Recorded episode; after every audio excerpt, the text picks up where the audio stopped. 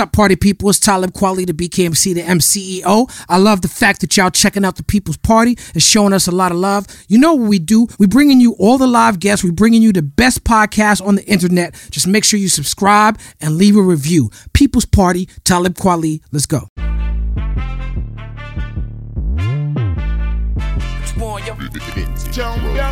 What we done started. Look at what we done started. This the People Party. What's up, party people? It's Talib Kweli, the MCEO, the BKMC. Welcome to another edition of the People's Party. I got my lovely and talented and always funny and always thoughtful co-host Jasmine Lee in the house. Give it up for Jasmine Lee. A lot of people watch this show. First of all, I want to thank everybody for constantly supporting us week after week. But a lot of people ask us in the comments why Jasmine is not seated at the table with myself and the guests. Jasmine, why don't you tell them? Because I'm the on-screen producer, I have to be over here and look over and make sure everything runs smoothly. Right. They be giving her notes. That's why she got headphones. Yeah, there's behind-the-scenes stuff that y'all don't see going on. Now, speaking of behind the scenes, this next guest has been behind the scenes while I've been recording a lot of my music. He's been a lot of studio sessions with me because he's a good friend of mine. I've known this gentleman for over 20 years. When you know somebody for that long, that's a blessing, as my man Sway would say. He is a master at his craft. He is a film and television actor. He's been in some of the biggest movies that you've ever seen. He's delivered some incredible performances, from Zebrahead to Higher Learning to Bamboozled to Boston Public, Prison Break, Deep Blue Sea. His current situation is a show called Atypical. This man is a sports guru. He is a podcaster. He is a hip-hop aficionado, one of the biggest public famous fans of hip-hop in the world. Ladies and gentlemen, the People's Party welcomes Michael Rappaport. What up, Mike? That was a nice intro, Mike. I appreciate that. How's everybody doing, Jasmine? Oh, such a great smile. Thank you. Try to compete with me. How you doing, Mike? I'm good. Thanks for having me, Qua. Hey, man, Congratulations on the show. I'm trying to come in your lane now. You're doing great. The podcast I love the show. Lane. You're smart. Questions are good. You're controversial. Okay. Shit talker. I'm trying to be like you. Come on, you're doing the damn thing. So I'm glad to be here. Nice no doubt. Up here, and checking it out, Qua. I'm ready to rock. You ready to rock? Because we're gonna get into some things. Let's get into all of it. This is gonna be a hot show because you are a controversial figure. I know. It's funny. The internet. Sort of.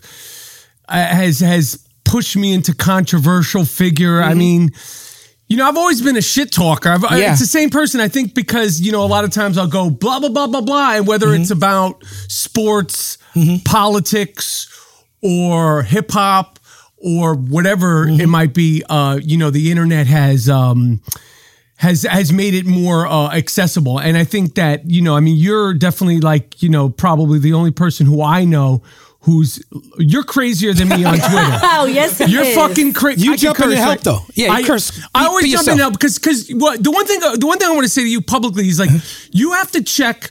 You, Kweli, have to check the followers. Let's just make a rule. If they have less than 100 followers. Talib Kweli cannot respond. See, I don't agree with that. Nah. Let's say less than 50. Because we have to make a number. Somebody. We can't make... No, they could be a fucking robot. They could be. They could be a robot from Russia. Here's my argument to that. Because I'm nuts like you. I'm not judging. And you do... The reason why he has permission to say this is because, unlike a lot of people... They don't say shit. You jump in and help. So if you see me arguing with a fucking robot, you'll jump in and be like, hey, you fucking bot. Or whatever. Because, I don't like... Because I know you and I know your sentiment and I know your intention and I know your who you are. Like, I just sometimes I'm like, Qua, let's pick a number. We have to pick a 75 followers. No, see, here's why I push back. 65? Here's where I push back. No, not all trolls. Trolls matter. All trolls can eat a dick. And if they but go ahead. But here's what it is. When you see me, first of all, John Henry Clark, classic black scholar. Okay. He said, I debate my equals, everybody else gets taught.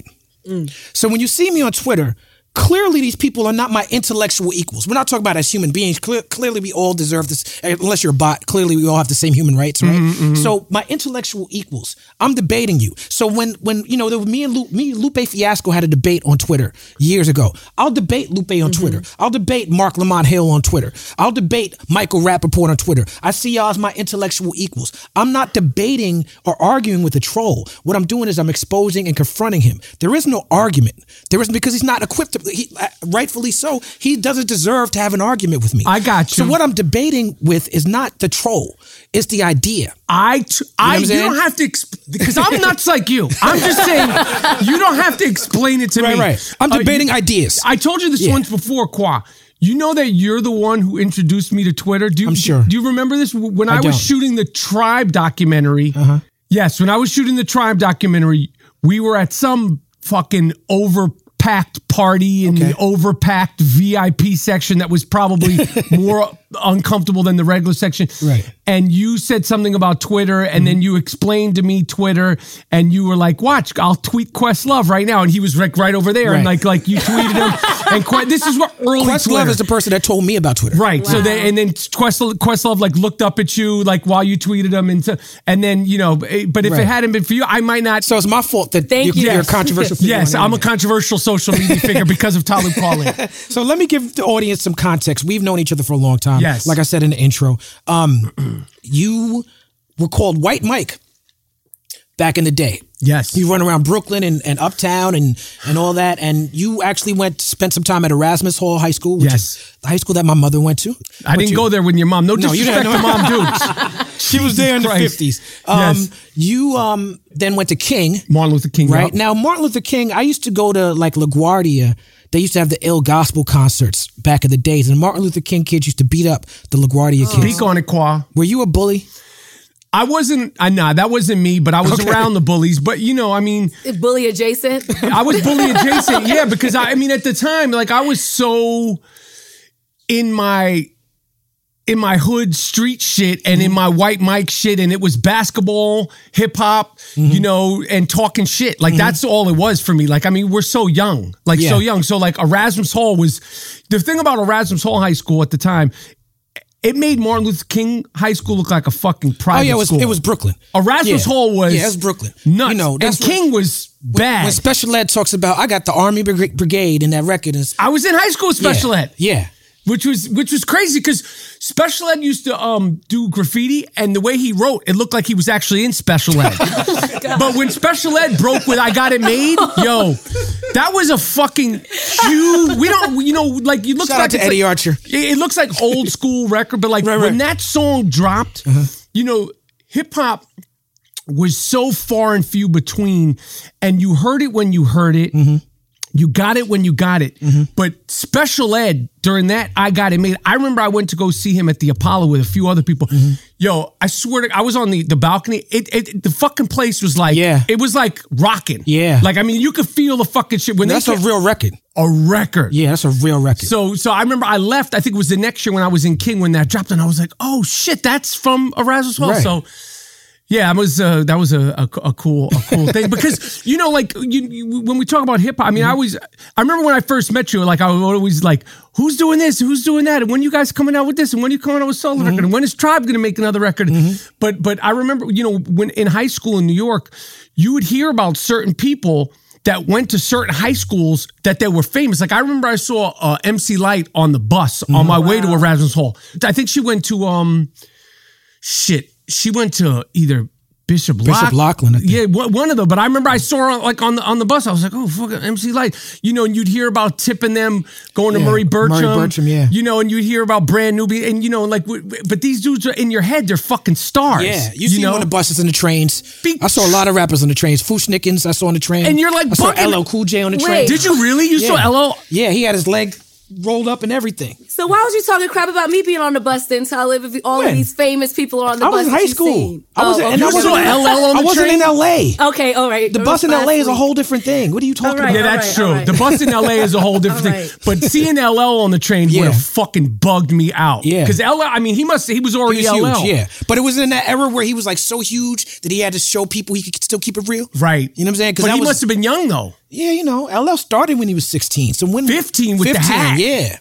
That motherfucker's been more famous longer than he's been not. He's like a child star. That's right. And he said in an interview recently that he's never been as famous as he is since CSI. I'm sure. He said, like, everything I've done in rap, it pales in comparison to the fame from CSI. The recognizability. Not that he shits on it, but he understands the fame situation. And worldwide, that show's a worldwide show. Those CBS shows are worldwide. So I recently found, speaking of hip-hop, I found footage of my studio session from Beautiful Struggle, and it's you, me, and Dave Darr, and Corey Smith in the studio. And we're being filmed. And I don't think any of us really understood that we were being filmed. Right. Because we were all acting very natural. And I got to see myself, I was telling Jared, see myself acting natural, which I don't get to see. When I see myself on camera, I'm aware of the camera. So I'm always on, I'm performing. So it's like when I see myself, whether I'm having a conversation or doing a music video, I'm like, I'm performing. In this footage, I'm like getting EQ, like some, I'm asking you, what do I get a sick person? You're like, oh, Theraflu. I'm like, yeah, Theraflu's the shit. Like, that's the conversation we're having. That's cool. You know what I'm saying? And then we have a conversation about, you were like, Kweli, I did this rap record. And it was a record called How to Rob an Actor. Yeah.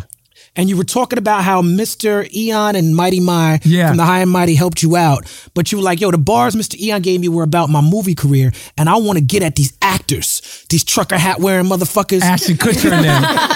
Yeah, that's what you said. And it was like, you played this rap song, and you know, the rap was, it sounded like an actor trying to rap. Yeah, I know. But the funny part, at the end, you're like, fuck a trucker hat. Rapping is fucking hard, man. It's I'm playing for you. Oh shit! Yeah. It was a spoof on How to Rob an MC. Yeah. 50. You said I want to do it like 50, but like funny. Yeah. Well, it might not have been that good, but you know those motherfuckers had me on. It was the first time I ever had a brownie. They had me on a weed brownie. And this is like 91, 2001. You're talking about High and Mighty. Yeah, they had me. And the reason why High and the Mighty, because I would that song that they did with Mos and all the B-Boy document. Yeah, that was one of my shit. Anyway, yeah, so my rapid career was a one and done thing. And it's disappointing because in my head I have flows. Right. Like I have the flows to the beats. Like sometimes I'll listen to beats and I would do it like this, but nothing comes out. Mm-hmm. So I respect it, but like I've never gotten that past like my first line, maybe four bar, like four lines. I can't get past that fifth line, like a 16, a 32. I can't do it. Quite. Now you maybe you can't rap that good, but you found a way to like early in your life, just being a white kid in New York, you always seem to fall in with the black crowd and just being called White Mike. Like I use you as a reference point. A lot of white people, as you see on Twitter, come at me and they get upset and they be like, why do you call us white boys? And I'm like, I know a guy named White Mike. He doesn't mind that. But don't even explain that shit to these people. Call them white boys, crackers. Because there's a difference between like if you're a shitbag, you're gonna get a fit like the White Mike thing because Mike is not like Talib Kweli. Right. There's a lot of Mikes. It's an engineer. Yeah. So there was Fat Mike, Black Mike, Ugly Mike, Short Mike, Dusty Mike, and I was White Mike. Right. You know, so that's just what it came from, and it flows good. You know, I was Mighty Whitey for a little bit, but White Mike stuck for a minute when I was Mighty a king Whitey. Because the song came out, I was Milk for a minute, but White Mike, Milk the rapper, yeah, Milk is chilling because that shit popped off. So I was Milk because I was. But remember, there was a white rapper named Milk too. Yes, I forgot that there was a black rapper named Milk first. That he bit from that together before that, milk, not chocolate milk. Yeah. But the White Mike shit never bothered me, and you know, like being around black people when I'm that young.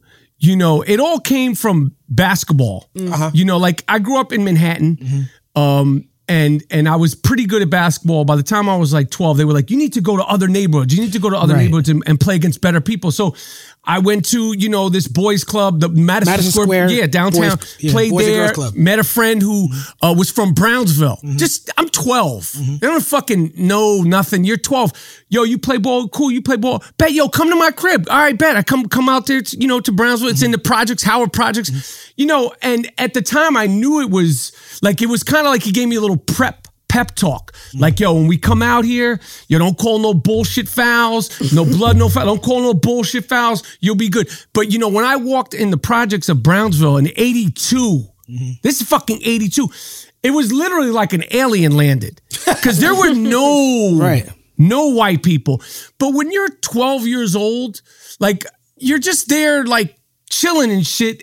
But like, I remember, this is a true story, like, walking through Howard in 82, these little kids came up to me and they were touching me. I'm talking about like 5, 6 years old. And the mom was like, they never touched a white person before. Mm. You know, but that was you. Oh, good to see you again. But like, you know, like I went out there and like, it was like that whole experience of going to Brownsville, playing ball, being exposed to what that was.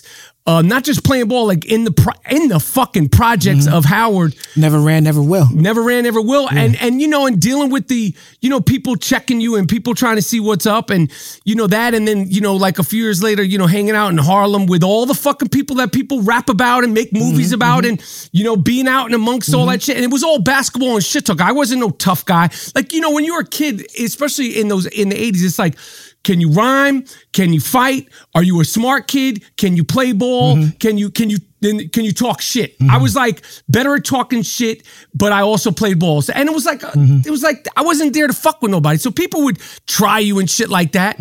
But it was such a blessing to be out and be from Manhattan, from the East Side, and like be amongst that shit. And it informed who I am.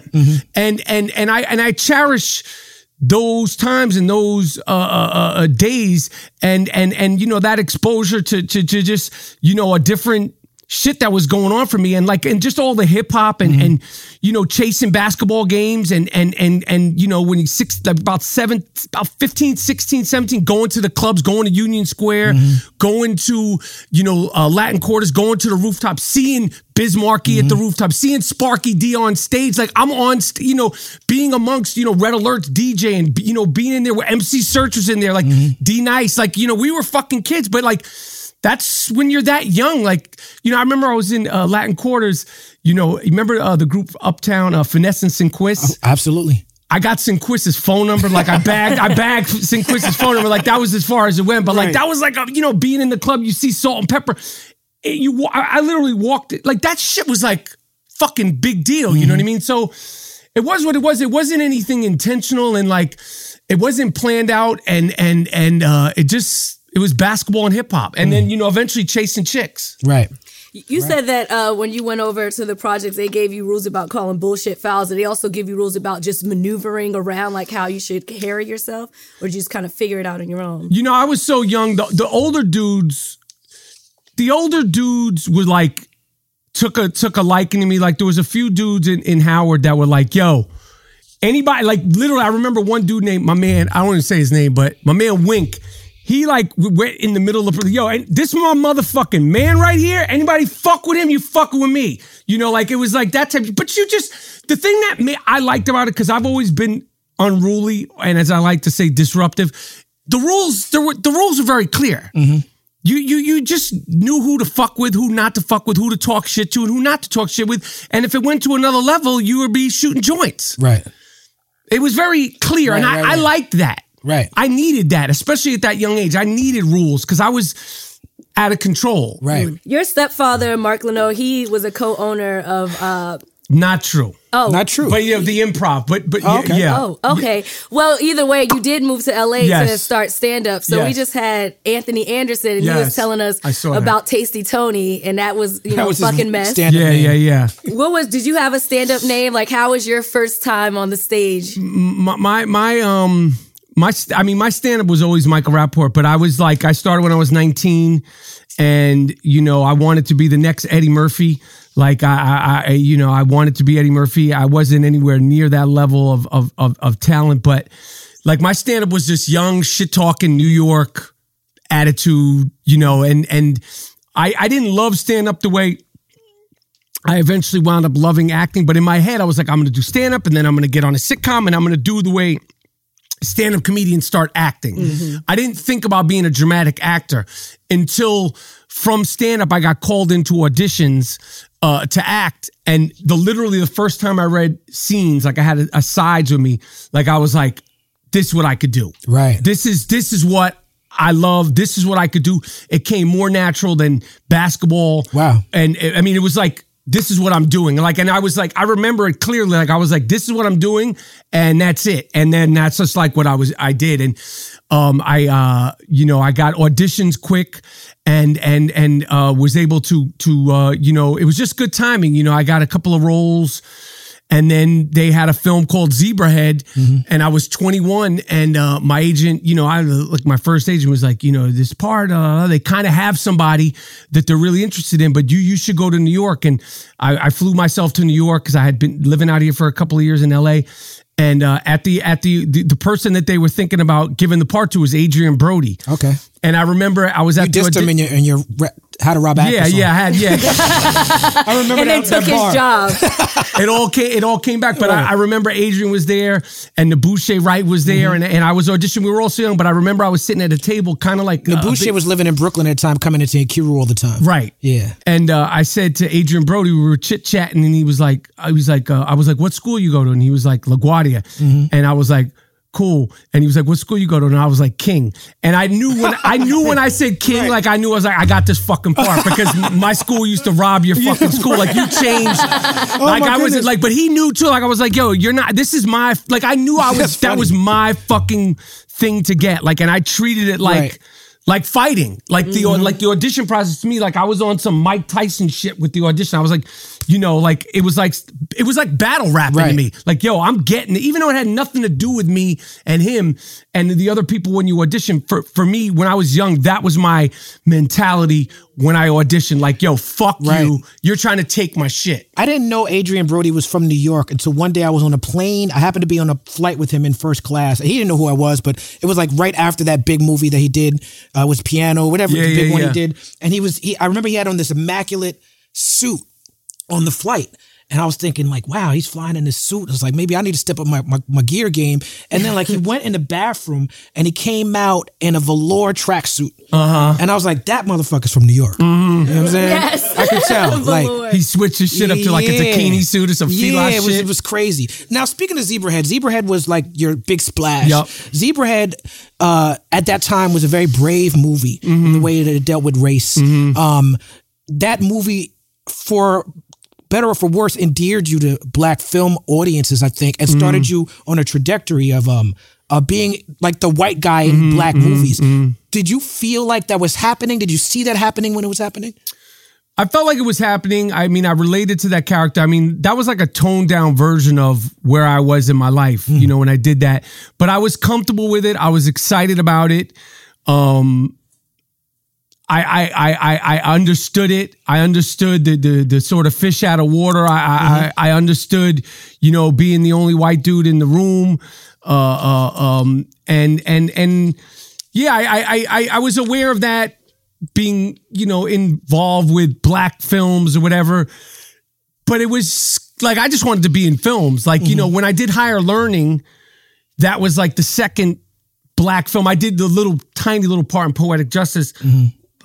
Just because I had met the late, great John Singleton. Shout out to John Singleton. And then, it wasn't like, oh, I'm doing a black film. I was like, I want to work with this motherfucker who directed Boys in the Hood. Yeah. Like, I want to be in the movie with Tupac and Janet Jackson. It's like the hot shit. It's like if it was like there was a hot show, like it was like, yo, I want to. He was like, it's a small problem. I was like, I don't go. I just wanted to go to the fucking table reading to meet Janet Jackson and to meet Tupac. Like, I just wanted to. He was like, we'll do something great. Did you meet Q-Tip back then?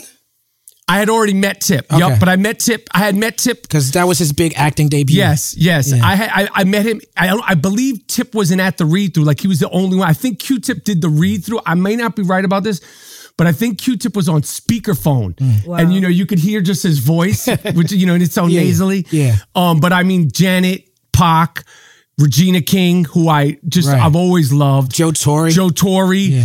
John, and I, at the time you're so young and you're so excited about being an actor and being in film and meeting people and like, and being around people that you have such reverence for before you even, like when I did Higher Learning, when I auditioned for Higher Learning, Cube had already done Boys in the Hood, and obviously I was introduced to him through NWA and then All Associate, but like to be a part to like, John's like, yo, come to Sony.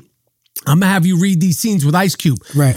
I'm like, 2 hours early to get there. I'm so fucking amped up to do this shit. And this is cute when he, you know, the chipped tooth might not have been fixed, you know, and, you know, you're still like, what the fuck? It's Ice Cube. Like, I was bugging off of him, you know, I was tripping out off of him. But, you know, like, I was just so hyped to have the opportunity and to do it. And, you know, I was just so excited about the whole everything, the acting and, you know, whether it's black films, True Romance, didn't make a fucking difference. Like all those actors and like those movies in that time was just so exciting for me. Yeah. Higher Learning came out when I was in high school. Damn, were you in high school? I was in high school and I went to a boarding school. I went to Brooklyn Tech. I got kicked out. I was sent to boarding school. My boarding school campus resembled the demographics. I felt like Omar Epps in Higher Learning. I remember going to see that movie, and you were fucking scary good, bro. You were like almost too good as a skinhead. Yeah. It was like the capital you gained from Zebrahead, you depleted all of it. Yeah. You know what I'm saying? Like, yeah. But you know, back in those days when I was in boarding school in Connecticut, you knew a racist motherfucker when you saw him. You know, you knew a skinhead when you saw him. He had a skinhead. He had the Doc Marten boots. He had a tie a certain way.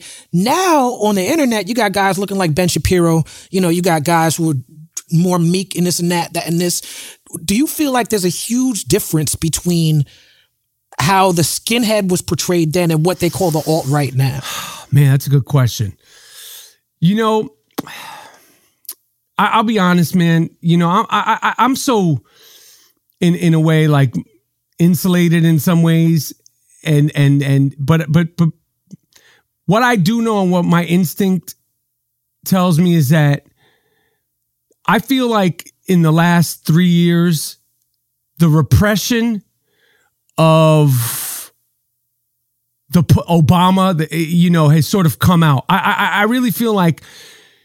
The reason why some people are so acceptable with Trump because it's not a black president. Mm-hmm. He could grab the pussy. He could lie. He ain't black. Mm-hmm. He can do this. He ain't black. He could do that. He's not a fucking black dude. Mm-hmm. And I may be wrong about that, but that's why my instinct keeps telling me. And that's what my father even agrees with me about that. Right. And as far as like who's racist, who's not racist, I never had, you know, I didn't ever consider, like you say, white Mike, white boy, you know, like that kind of shit, you know, like white Mike, white boy, you know, white Mike is a nickname, white boy, who's this white boy? You know, you could kind of, like, who is this white boy? I didn't take offense to that. You're in an all black neighborhood. Who is this white boy? Right. You know what I mean? Right. And you know, that's a reasonable question. Right. There's 100 black people. Who is this? Why is this fucking? Why is he here? That's an understandable question. So I didn't take offense to that, you know. And I don't look at that as racist or prejudice, you know. And whatever's going on now, I don't have the fucking answer. I mean, if I had the answer, you know, I would be, you know, I'd be running for president, but. I think it's complicated, you know, now. And the thing that concerns me the most about it is the repression of it and the hiding of it. Mm-hmm. Because I feel like with all this, you know, across the board, you know, with Me Too, with the internet, with the constant search for America's next top racist, for the judgment, for the, you know, castration, for, you know, the Louis C.K., for all of it. Mm-hmm. The good, bad, the Harvey Weinstein being the most extreme and the Louis C.K. being in the in-between and, you know, all the other, like all of it. I don't want to single anyone out. People are going to keep their feelings and their thoughts more to themselves. And that is a concern to me. I like when you say you like it was, the lines were more clear, so there's not these aversions and you know and but for me, like, you know, as far as like the Trump shit and, you know, I don't know if we're going to talk about it or whatever, but for me, like, you look at like Trump and why people at this point would still support this person as president, whether he's got your fucking 401k better and this, for a lot of people, and my gut tells me they're like, at least he's not a fucking black dude. At least I don't have to fucking see this fucking black guy. Right. And that's crazy to me. And as far as racism and all that shit, like I never growing up in New York City, like black, Jew, Spanish, Puerto Ricans, all that. We're all together. I never had anyone say anything to me, to my face to this day about being Jewish, only online. Right. You Jew this, I'm like, people really think like this? Right. Yeah.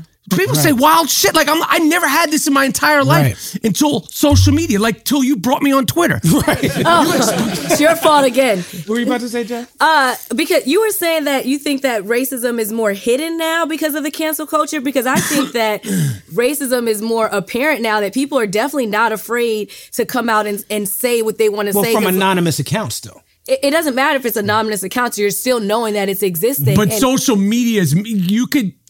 I that's what I think. I think that people are going to be even more careful to watch what they say. Watch it. I think like the social media, you could say, that's why I'm like, sometimes I'm like, you know, like a person will say something to me and they'll have a picture of them, of what appears to be a black person. I'm like, who the fuck? I don't even know who I'm talking to. Mm-hmm. Who am I even talking to? I could put a picture of myself as fucking Asian woman. You think you're talking to an Asian woman? Because the picture, I'm like, I don't know who you are. Who the fuck are you? Like, you know, and like your opinion about me, I don't know you. That's where you been? To me, because I think both things are actually very true. Mm-hmm. I think that, the social media allows people to have the bravery, because they can hide behind these avatars, to say things they wouldn't say to your face. Mm. Back in the day, you had to get out. You had to really get out there to be racist. You did. You had to put on. You had to shave your head. You had to get out there. You know what I'm saying? You had to put an effort in. You had to put that work in. Now you could be like, you could go online and be like, I voted for Obama, but. You know what I'm saying? And then you could hide behind a thing, but it's like people are hiding more, but the racism is increasing. But I think that's to answer your question. That's why I do what I do on social media, because I feel like in that space, calling them out, we have to combat it. And I do understand that not everybody has the time or effort. I was listening to a Rhapsody interview recently, and she was talking about in North Carolina, they don't play no North Carolina artists on the radio. So if you're somebody from North Carolina who wants to get in North Carolina hip hop, you got to work for it. Mm-hmm. But most people are working class. They got kids. They got shit to do. They don't have time to go search for the hip hop they like. They turn on the radio, and that's the extent of it. You know what I'm saying? And I think it's the same thing with social media. It's like people look at it. People, I think, make the mistake of saying social media bigotry is not real. But then it is real. But we ignore it. You know, racism is not logical. It's not some logical things. If you ignore them, they go away. Like as a logical person, if a guy was coming at you and he would stop, he's just going to go away after a certain point. Racism is like, don't follow rules of logic at all. You ignore it, it gets stronger. It just keeps growing. Yeah, I understand. I honestly, like the shit with the Jewish shit to me and the. You know, even with the Jewish shit, they have to have research to win. It's not something they can see in the face. And that's where that's where these conversations get, I guess, crazy. Because as a black dude, they just like, how the fuck do they know? Because a lot of people think I'm Irish. Yeah, I don't know. I mean, I just never heard no shit like that. Like I'm like. Fuck you. Well, the world is definitely getting very anti-Semitic. Yeah. Y'all catching up. The world is catching up with the anti-Islamophobes, with the Islamophobes now. Like in the 9/11 era, it was very much about we hate Muslims. The Trump era moved in on the we hate Muslims, but Trump empowered Nazis. He empowered far-right ethno-nationalists. They feel very empowered. He said they're very fine people when they marched. They're out there murdering people, you know, in New York. Very fine, both sides. Very fine people on both sides. Yeah, even in black communities, there are strains of anti-Semitism, but they're fed by very ethno-nationalist, fascist, far-right. The black people in the black communities who go against Jews, the stuff they reading is some straight up white supremacist shit. They just don't. They don't know. It's coded and cloaked. And so you have this thing that happened just in New York, where this guy ran up in the house. What they're having as a Hanukkah celebration. And in New Jersey too. In New Jersey, shot up a bunch of Jewish people. Yeah, we don't know what the fuck. You know, you got the guy in. It was a guy in. Was it Pittsburgh? The guy in Pittsburgh the year before? Like, it's a situation. But that's why social media is so important, because it brings light to these things. Because these things have been happening and we just didn't know about them. Mm-hmm. And then when you talk about cancel culture brings out more racists. Because when that dude that got kicked off of SNL for talking about Asians and stuff like that, how many people came to his... what the fuck? How many people were rallying for him? Like, oh no, let him say it. Those are all racist. So now we know, point them out. Okay, you're racist. You're racist. You're racist. So it's not making people, you know, feel like they can't say more. It's bringing out more of the hate, so we know where it is and know how to eliminate it. I get it to a certain extent, and I agree. But you know, like the dude, the SNL dude, like that. Do you seen his comedy? I've not seen this coming. I've read some of his jokes. Like the like that whole thing. Like to me, it's like for that dude specifically, I'm like they shouldn't have fired him. You don't think so? Nope. I think he should have got fired. They shouldn't have got fired. I think he should have never got hired. And that's what it is. What do you mean? They should have vetted him better. I think that what Lorne Michaels and they acknowledged this. They came out and they said, you know what, we didn't vet him properly. Exactly. They were trying to have a conservative voice, or at least a voice to push back, because SNL is a very liberal show. Right. It's the writer's room, the jokes are very, very anti-GOP. And so because it's a show for America, Lorne and them, they were trying to give America a voice. But the problem is that there's too much, in my opinion, there's too many strains in the GOP that are not at all about conservatism. Mm-hmm. You know, that's why there's no, you can't, who are the funny GOP comics? Dennis Miller? Who are the funny ones? Mm-hmm. You know, like Dennis Miller might be the only one, and it's because of his experience as a liberal on SNL. Right. If he didn't have that experience, it was like, they were trying to do something that was impossible. Being around those liberal comedians. Yeah. Because that is one thing motherfuckers can't argue. The Republicans are not as funny as the Democrats. No, they're not. Why do you feel like he shouldn't have been fired? Because I feel like I met him before the whole thing, just like 2 months before the whole thing. And he's a funny fucking comedian. And then when I saw the joke, which I saw the clip of it. I feel like you got hired. Mm-hmm. You didn't if they didn't vet him, and I feel like especially comedians, people talk shit. Mm-hmm. People say things. Mm-hmm. People make jokes. You know, we could say things when the cameras are rolling over there that won't be taken out of context. That's right. So you know, and that to me is like, you know, you hired him. You know, you know, and no one's. I just think it's some bullshit. I'm not saying that. I just don't think it's like.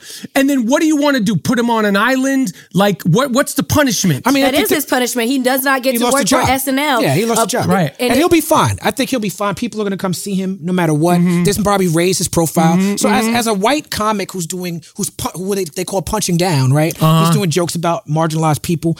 He'll be fine. So I don't have too much sympathy for him. My thing is, the reason why I think they made the decision, you know what I'm saying? The reason why I think that he should have been fired is because of his response. Like his response was unapologetic. I don't think he understands the issue. And I think that, you know, it's you gotta be fucking funny. You know what I'm saying? Like you know, you said he was. I haven't seen his. He's funny. You like. You would think he was funny. And he was. The fact is, he was funny enough to get an audition on SNL. Yeah. And to get that job. And he got it just off stand up. Apparently. Yeah. So clearly there's talent there. Yes. Right. Because they're not slouches at SNL. No. Right. But I think that you have to be so funny that your politics don't matter. I think what I like. I like. And not only that, he was talking about things like this on his podcast. He wasn't even saying it on stage. Right. So these are his actual views. We don't want people on TV that are going to be hateful to any particular group. Comedy, yes, you can make fun of everybody, but if you're hateful towards Asians, you're hateful towards gays, then we don't want you on TV. But I don't know. I can't say whether, I don't know him well enough to say whether he's hateful or not, but I'm saying as far as like making jokes, especially comedians. Well, you're friends with Bill Burr, right? Yeah. Friendly, right? We're cool. I've seen him in press say nice things about you. Yeah. That's what I thought, yeah. So Bill Burr, to me, what you're describing this guy as, and y'all could, as a comedian, you could correct me if I'm wrong. I feel like he was trying to do what Bill Burr does successfully, but just wasn't successful at it. In that clip. Yeah, I mean, yeah like Bill multiple Burr. Multiple clips. It wasn't just one. Yeah, it was multiple clips. Bill Burr is not politically correct. Bill Burr does not have what I would consider a progressive woke comedy act. Mm-hmm. But his comedy deals with sex and it deals with race. Mm-hmm. And he says things that are politically incorrect, but they're fucking funny. Mm-hmm. And they're done in a way where even if you disagree with his premise, you're like, I still can, and you don't feel like he's hateful towards. But the thing about the thing about like affording, like to being able to get away with it. Let's say I did the Dave Chappelle bit that he did about the Asians. Mm-hmm. It was my bit. I wrote it word for fucking. You can't do that bit. Done. Yeah, you're done. Bye bye. Yeah. But I'm gonna tell you the reason why no other white comedian could do that is because I'm gonna tell you the white comedian who could do it. Who? The white comedian who has earned what Dave Chappelle has earned for himself. Now who's that guy? Maybe be Bill Burr. Bill Burr is the closest to it. But right. What I'm saying is like, and Bill's last special was, he's talking a lot of shit too. I love the special. It was dope. And it was, but the reason why he was fucked up. But there's a reason lot of people didn't like it though, especially him talking about Michelle. Yeah, right. But there's I agree. And so there's yeah, and they came for Dave. Yeah. They came for Dave. Did. And I was like on Twitter like you cuz somebody from it was some one of those, it was Vice magazine, and I think it wasn't a black girl. It was a white girl. Mm-hmm. She said something about she was going after Chappelle with his thing, and I'm like, you think you? I didn't say bitch, but the inflection was. Be bitch. Careful! I didn't say it. It should even been the inflection. But this is what my tone was. You think you? Because her agenda was to try to get him canceled. I'm like, you think you are going to cancel Dave Chappelle? I didn't say it, but in my head I'm thinking, bitch, and because thinking it and saying it right now is the same thing as actually saying it then. No, because I didn't say it, but in my head, but yeah, thinking it is pretty bad. But like, who do you think you are to think you are going to cancel Dave Chappelle? And why would that be something that you want to take on trying to do? Yeah, I agree that because that person, now it's like, I'm going to be the person to cancel Dave Chappelle. I'm the person who set off the dominoes to get Shane Gillis fired. I'm the person. Mm-hmm. And it's like, you're not doing it because you're doing it for other people. You want that credibility. And like, I was offended, number one, that you thought you were going to cancel Dave Chappelle. Mm-hmm. And number two, it's like, this is a comedy club. Mm-hmm. This is funny. And whether he's a black dude, white dude, Bill Burr, or any of these fucking dudes, this shit's funny. But comedy is subjective. Comedy is subjective, but we're in a place now where if you do the old pie in the face, people go, that's bullying. Nah, that's just funny. It was funny on Laverne and Shirley, and it was funny on Lucy. But now you'd say, oh, well, why are you laughing about the pie in the face? That's comedy. I think that pie in the face is a little extreme. I think people would still laugh at that today. But the problem is... Try it. You'll put for bullying. Come put a pie in my face over here and you'll get over like, you bullied Michael Rappaport. I think that the problem is, like, for Dave Chappelle, number one, Dave Chappelle is not... it has, like you said, he's earned the right to do what he wants to do. He's not... And he's also... I agree, but why? He's also not trying to be Mr. Oscar host. He's not trying to be that guy. He's doing his stand-up specials and that's it. He does, so you can't cancel somebody that's not trying to be Mr. America. But the problem is that you have all of these comics that are going on stage and being racist and trying to mask it as comedy. It's not always comedy. It's just racism and it's just hate. If it doesn't make any sense. Dave Chappelle, when he did with the alphabet people, and I'm an alphabet person, I was not offended at all. He still taught you something and it made you feel relatable. He talked about and tried to make you normalize these people that people try to put inside of a box.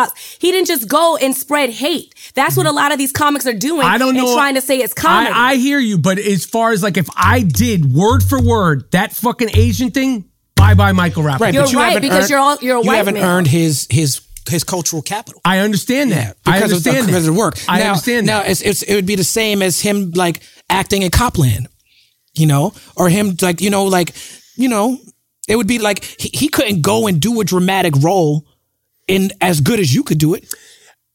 I think it's different. I think it's different in terms of, and I just think it's different in terms of what you're allowed to say, who's allowed to say it, because of what. Is it because he's a black comic? Is it because he's the great black comic? If Bill Burr did that, it would be... Yeah, I think Bill Burr has achieved that. I think Louis before the situation, Louis would get on stage and say nigga. Yeah, I know. And I never agreed with that.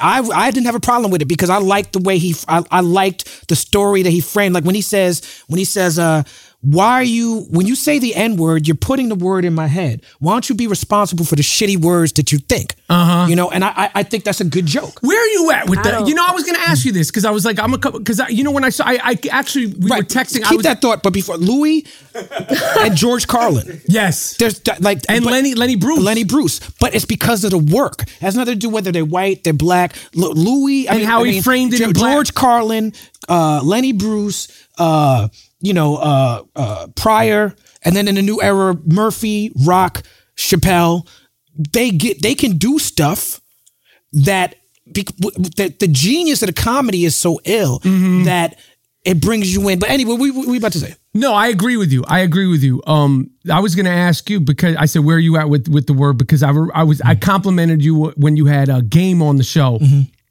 There was a clip that made me watch the rest of the episode. But I was like watching you and I was like, you guys end this. And I was like, why at this point end this? And like, I'm like, you're known as a wordsmith, right? And I'm like, why is Qua and at this point? Because everything that's got, that's my mother be asking me that.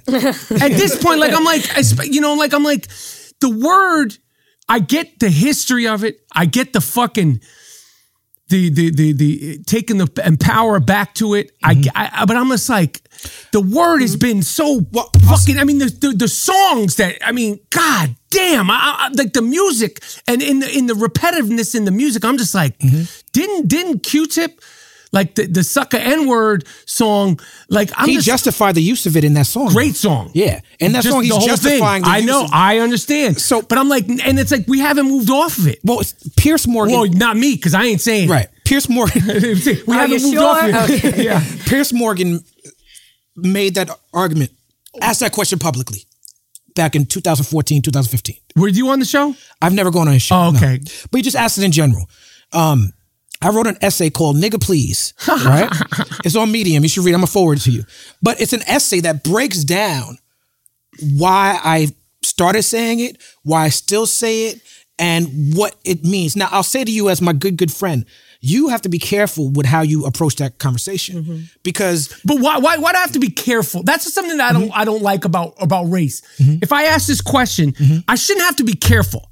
Like, I'm asking the question from a genuine place. It shouldn't be... This is a thing I think is fucked up with race. It's like, you say, you have to be careful. I go, no, I don't have to be careful. And you know what? I could say something to piss you off. You could say something to piss me off. And it doesn't have anything to do with race. But what you were talking about is we can do that to each other off the cameras. Once we have these cameras on, we have to understand that we're having this conversation public. Like, you and me might be able to say something to each other privately that I wouldn't say. So now, when you talk about... You said, I feel like I'm genuine. I know for a fact you're genuine. I know for a fact that your intention is damn near perfect when you ask this question. But when it comes to oppressed people, yes, the intention doesn't matter. It doesn't matter how genuine you feel. The fact is that by not understanding and questioning it in that way, you have to be, that's why I said be careful. I didn't say you can't participate. I got you. But you have to be careful with how you introduce yourself to the conversation. I got you. Because you could do it in a way that's harmful by mistake. And when you're harmful by mistake, it still causes it to harm. I get you. You know what I'm saying? So and it's better to say it than type it. Because if you tweet, that's what, like the Twitter thing. Yeah. When there's no like, as if I did it on a video, it's one thing. But if we see you on Instagram or on this, it's one thing. But if you ask that, like when there's no inflection or tone, or you could hear the genuineness, you get fucked up. Now, that's one thing about Twitter that's fucked me up. But go ahead. Sorry. Now one of my favorite, True Romance is a fantastic film, right? And one of my favorite scenes from it is Chris Walken and Dennis Hopper talk about eggplants. So good. Like talking about, and if you haven't seen the scene, please go watch True Romance. Mike is in it. Just look up the scene because it's so But the best brilliant part of the scene is when he says, you know, your grandmother might be, you know, your great-great-grandmother fucked a nigga and you're half eggplant. And then Chris Walken shoots him. He says, why did the Don shoot him? He said he called the Don a nigger. He said the Don was black, right? And then you got this character, Gary Oldman. He's white boy day. Right? Drexel, yeah. Yeah, Drexel. He's talking about a good line. Yeah. You thought it was white boy day. You thought it was white boy day. I quote that one too when they get mad. I quote it too. Now, what I want to ask you though, your journey to LA reminds me of your character in that movie. Your character in the movie was a guy who was trying to be actor. Like he was friends with the guy. Was Clarence was his name? Yeah. He was friends with Clarence. He's trying to be actor. His roommate is Brad Pitt. Yeah. Floyd. Whatever happened to that dude, Brad Pitt? To Floyd? I don't know what happened to Floyd. I just saw Brad Pitt kick Bruce Lee's ass in the Tarantino movie, which I thought was strange. Tell me about being in that movie, because Tarantino wrote that movie, right? It was everything you could imagine. I was that character in terms of the earnestness and excitement about getting my big break. And I was originally going to do another part, a smaller part. And the casting director they couldn't find it. That character was written for a black dude. It was in the script. It was a black dude. It was the same dialogue and stuff like that. You taking roles for black people jobs. Too? Fuck God that. Damn it. Fuck that. And I guess they couldn't cast it. They couldn't find the right dude. That's what they told you. That's what they told me. They could have got Don Cheadle. Yeah, exactly. Exactly. He would have been good. Yeah. You know, and I auditioned, and I was that dude. I guess it was White Boy Day. It was White Boy Day that day. But you know, like I was that guy, and like, you know, there was so much excitement about that script going around and that film and the cast, and I would go in there, and I remember like I was auditioning, like looking this way, and I looked behind me. There was the casting board, and they had Christian Slater and Patricia Arquette and Gary Oldman, and Christopher Walken, all their headshots, and I just remember. Dude, looking at that shit and like before the audition, and it was my time to get that part. Like I was that character, like in terms of the excitement about getting my big break. You were very excited, and to an extent, that's what True Romance was for me. Right, like you survived the shootout. That was me. Like I got that part. Like I was like, I got the part. Like it was just meant everything to me. Which is a line from the movie. Yeah. Do you go into, because like you said the same thing for your other movie. Do you go into every audition like this is my part, or do you like specifically like pick what you audition for and go for the things you feel like, oh, I got this? You know, I don't have to audition as much as I used to. Sometimes you have to read for things. Sometimes, you know, it'll be an offer. Sometimes it'll be a meeting. But when I have to audition, like my back hairs go up. Like I, you know, I don't get, I've always been a good auditioner. And as far as acting, you know, like being a good auditioner could almost be like being a good freestyler and being a good songwriter. It's a totally different skill. Like, you know, some great actors, they're just too freaked out by the fucking process of auditioning. I didn't like it, but I was always leaned into the shit. Right. So at this point, if I have to audition, part of me takes it personal, and I'm like, I'm coming to fucking get this shit. You know, and now you kind of know like what you're right for, and you know what you'll get cast for, and you know, but as far as actors, like, you know, especially young actors, like I tell them when people ask me, like, if you're like a audition actor, like it don't have nothing to do with you. You might do the best. They might want like you. They might, the girl might be 5'4" and you might be 6'3", and it just mean like you can't be a foot taller. The girl might have blonde hair and they might want a brunette. You can't coach height. It's just certain things. It just might not be what they have in their head. So much of it is like it's like pictures of what they have in their head. It just might not be your thing. It's hard not to take it personally. I never took it personally when I didn't get parts. Like I was like, fuck them. Let's go to the next thing, and I still do that, but you know, it's part of the thing. But it's a totally different skill. It's like you know, rocking freestyle in Washington Square Park, right? Or can you make a fucking, you know, song? I'm not sure how true this story is, but I heard a story that when Will Smith came to Hollywood, he set his sights on alien pictures and space pictures, because he's like, alien and space pictures always make hundreds of millions of dollars, so I'm going to focus on that.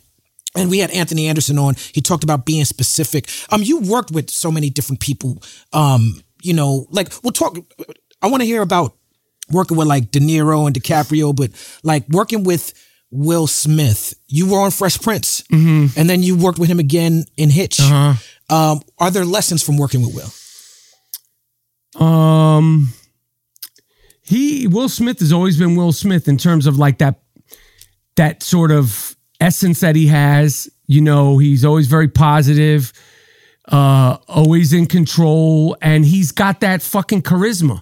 That he just has that charisma. You know, there's just a Libra? Yes, he is. Will Smith is a Libra. She thinks she's Miss Cleo. So, you know, I mean, I didn't like groove with him and rock with him. Like those both, like Fresh Prince was in and out quick, and Hitch was kind of like the director. I didn't really like the director, and Will was cool. So it was little things, but like he definitely, you know, was the motherfucker in the room. But but just there's like a lightness about him. I say there's a lightness about him. Out of all the present day stars you've worked with, like Will Smith and Leonardo DiCaprio and Brad Pitt, like when you saw them back in the day, did you just look at them and be like, oh, they're going to be a star? DiCaprio, 100%. Brad Pitt, 100%. Leonardo, it's just a fucking charisma. It's like an it factor, you know, and you saw the talent and you just knew. You just knew, like, Brad Pitt, you just knew. I mean, I think when he came out with Thelma and Louise, you were like, that's a fucking movie star. Yeah. And he superseded, so did Leonardo, superseded the expectations in terms of the way they've handled themselves, the fact that they are sort of like old school movie stars. They've improved throughout the years. They've taken chances as actors. You know, they have the look and the skills. It's like Denzel to me is the greatest movie star ever because he has the movie star looks and the skills of a great character actor. So when you have that, it's like, I think like Jennifer Lawrence will go down in history in my, like, she's still what, 26? She's brilliant. She'll go down as the greatest movie star ever from females because she has, if she wants to, but she has the looks and the chops. You know, she's beautiful, she's accessible, and she could, you can see her, you know, gaining weight, losing weight, you know, taking a fucking tooth out, you know, to play other parts. And Leonardo, he just had it, and Brad Pitt fucking had it. You just, he just had it. And like you, when you, you know, you watch him work, you know, young, like you were like, this motherfucker just, he just had it. He just, you learn from them. I didn't learn so much from them because they're like peers, you know, and I didn't work deeply with either one of them. I'd probably learn more from them now, you know, but I like watching. Yeah. But for watching them, you know, like I just love that they both have, they take a lot of chances as actors. They both done a lot of shit that, you know, they didn't need to do, you know, as actors, you know, I didn't like, I worked with Leonardo quick.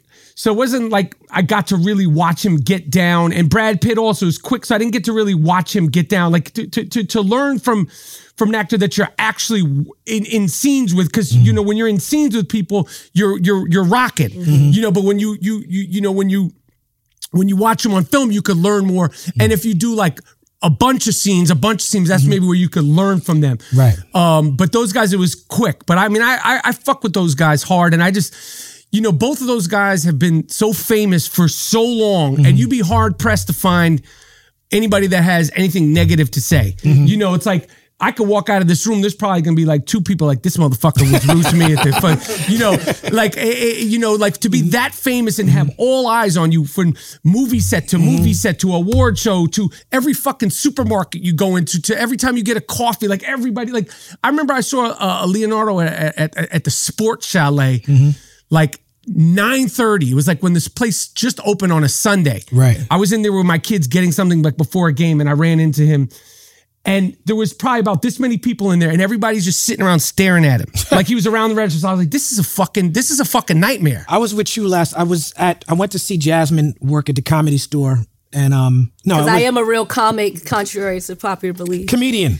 Sorry. No, but whatever. It was Chappelle was there that night. And we went upstairs at Chappelle, and I saw Leo. He had his hat and the hoodie.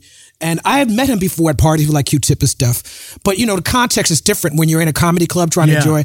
And I was standing next to the bathroom, and he comes to the bathroom. I'm like, "What's up, Leo?" And he gave me like the. He didn't. Because in that moment. I recognized what it was. I didn't take offense to it. In that moment, he was like, I'm here to see a comedy show, see Dave Chappelle. There's so many people who want to speak to me that I got to protect my energy. He's not even trying to make eye contact to even give out his energy unnecessarily, because you never know what that could be. Yeah, you know what I get it. I mean, them motherfuckers are on some other level of fame shit. You know what I mean? It's a lot. You know, I mean, he went from teen heartthrob, which...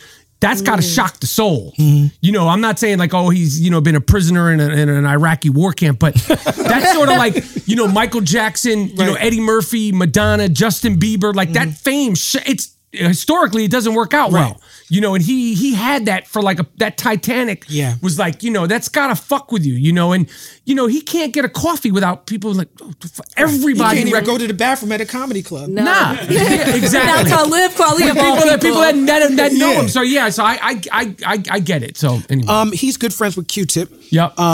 Your love for hip-hop made you want to direct this Tribe Called Quest documentary.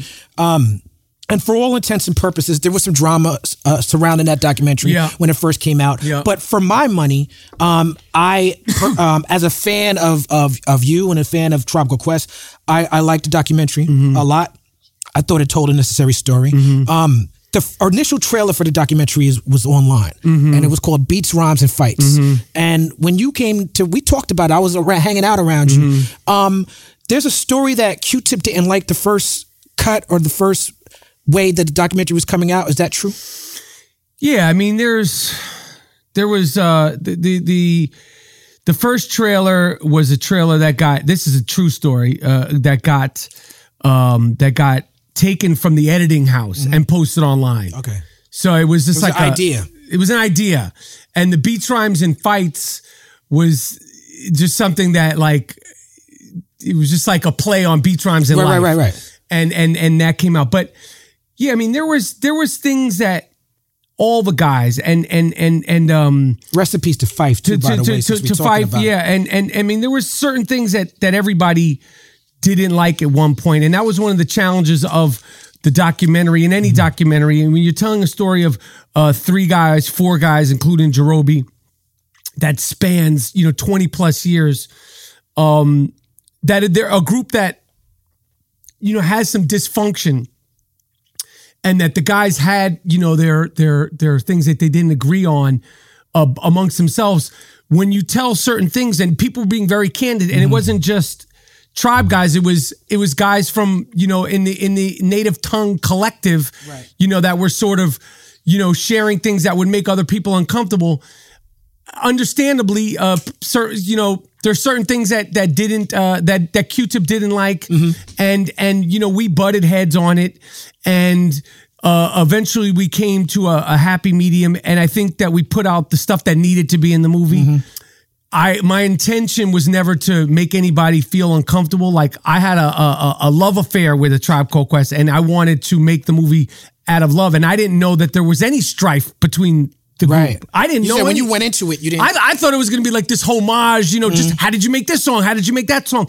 And then the story got deeper. And then, of course, Fife, with dealing with his health stuff, it gave, it became this more realistic, accessible human story. So, I eventually we came to the medium, and I'm so glad that we were able to do it. And at the end of the day, the guys were all happy with the film, and I was happy with the film. And, me and Q-Tip are still friends. And, I was just glad, with the passing of Fife, that I was able to tell the story because they deserve to have a documentary made about him at the highest end. And that's all my intentions were. So they're, it's not the first time that the director and the subject, butted heads on. Right. And it ain't going to be the last time. Well, you make documentaries about stuff that you love as a director. You made a 30 for 30 for ESPN, right? You want to tell us about that a little bit? 30 for 30 on the Knicks, on the 70-73 Knicks, the last time we won a championship. I wore my Knicks hat for you. Yeah, I know. Yeah. You fucking annoying me with that shit. I know you go back and forth. I no longer support them. Okay. Oh, God. I no longer support that team or that franchise. But yeah, I mean, the docs are fun, and the Tri movie was a passion project, and it was a fucking honor to do it. And I remember, when we talk about like being in the studio with you, and I was like, yo, when's Tribe? I remember I always used to ask you and Corey this: when's Tribe going to make a new movie, make a new record? When's Tribe going to make a new record? And that interest in them making a new record is what spawned the doc. Right. That's what it was. Like, I asked that throughout the movie. Are you guys going to make more music? And then it became, no, we ain't making no music. Are you guys going to do any more shows together? Eventually it was like, we ain't going to do more shows. But that was like their deal. And I'm glad I made the movie, and I'm glad that, that movie was so emotional to make, and that whole It was emotional for fans too. It was, yeah. And they because they struck an emotional chord with us. And it was and it became very relatable, they were trying. The thing with me and Tip is, like, he was trying to protect in some ways the legacy of Tribe, and I never wanted to fuck with the legacy of Tribe. We just were going at it. It was a power play, and I love that dude, and I love Tribe, you know what I mean? They, Q-Tip is one of the.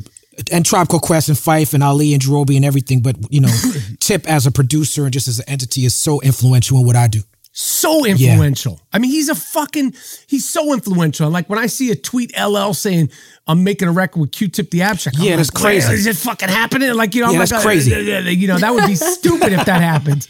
No doubt. I would love that I made that. No doubt. Man, Q-Tip vibrant thing.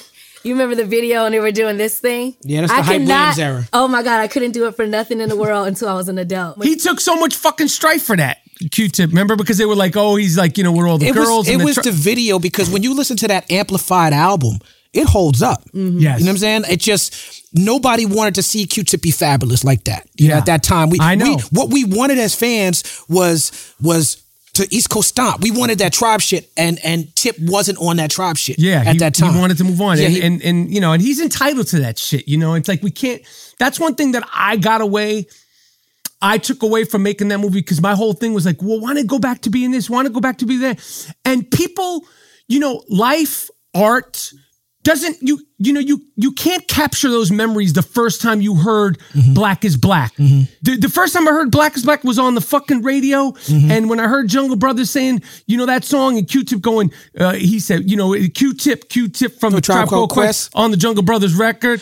Oh yes. That's never going to happen again. Right, right. You know, I'm never going to... Promo number one. It's never going to happen, you know? So those memories that whole time, and the first time I heard, you know, Check the Rhyme, I was in Detroit making Zebrahead on the radio, and I was like, what the fuck is this? Right. You know, it's not going to happen again. And you have to move forward, and they're entitled to move forward. And that was kind of like, you know, why I made the movie. Right, and right. And, you know, you can't capture those memories like, yo, when you heard Bonita Applebum and you trying to talk to your real chick who in your head is your big, it's just not going to happen. Mm-hmm. Just like these poor fucking suckers, these kids, their memories are going to be infused with a bunch of fucking dog shit music. God bless these fucking kids. But they're going to think it's amazing when they get older. I don't think they are. I don't know. No, they are. Yeah. They are. I'm going to tell you why, because I remember when Ja Rule was on the radio, and everybody who loved pure hip hop was like, man, this shit is awful. No, and I'm it's like, not. You weren't there for this. But that's what we were saying. We didn't fuck with Ja Rule. No. You know, but if you go to an old school hip hop party now, you gonna hear what I be without my baby. That is a classic. You know? Like the same thing happened with Puff and Big. Yes. When Puff and Big was out, Puff, the underground was not fucking with Biggie Smalls. No. They were not fucking with Puff. You go to an underground 90s hip hop party where they keep it real and they play More Money More Problems. Yes. And everybody's throwing their rollies in the air. Yes. Back then we was dissing rollies. Yes. Wow. Absolutely. That's real. Nostalgia changes how you see things. That's real. That's real. It makes you remember being at that time. Yes. You forget how much you hated that song. That's real. You're like, I was there. You know what I'm saying? That's real. There was a lot of backlash on Puff and all that shiny suit shit. Right. Now you could play Mace records at an old school hip hop party and people gonna dance. Word the fuck up. Yeah. Like that shit was the hottest shit and it was the hottest shit on the radio, but underground we wasn't fucking with. I agree. But that's literally how it's always gonna be. Like you're gonna nostalgia makes everything rose colored in retrospect. I want to ask you about, so we talked about you as a controversial social media person, right? Yes.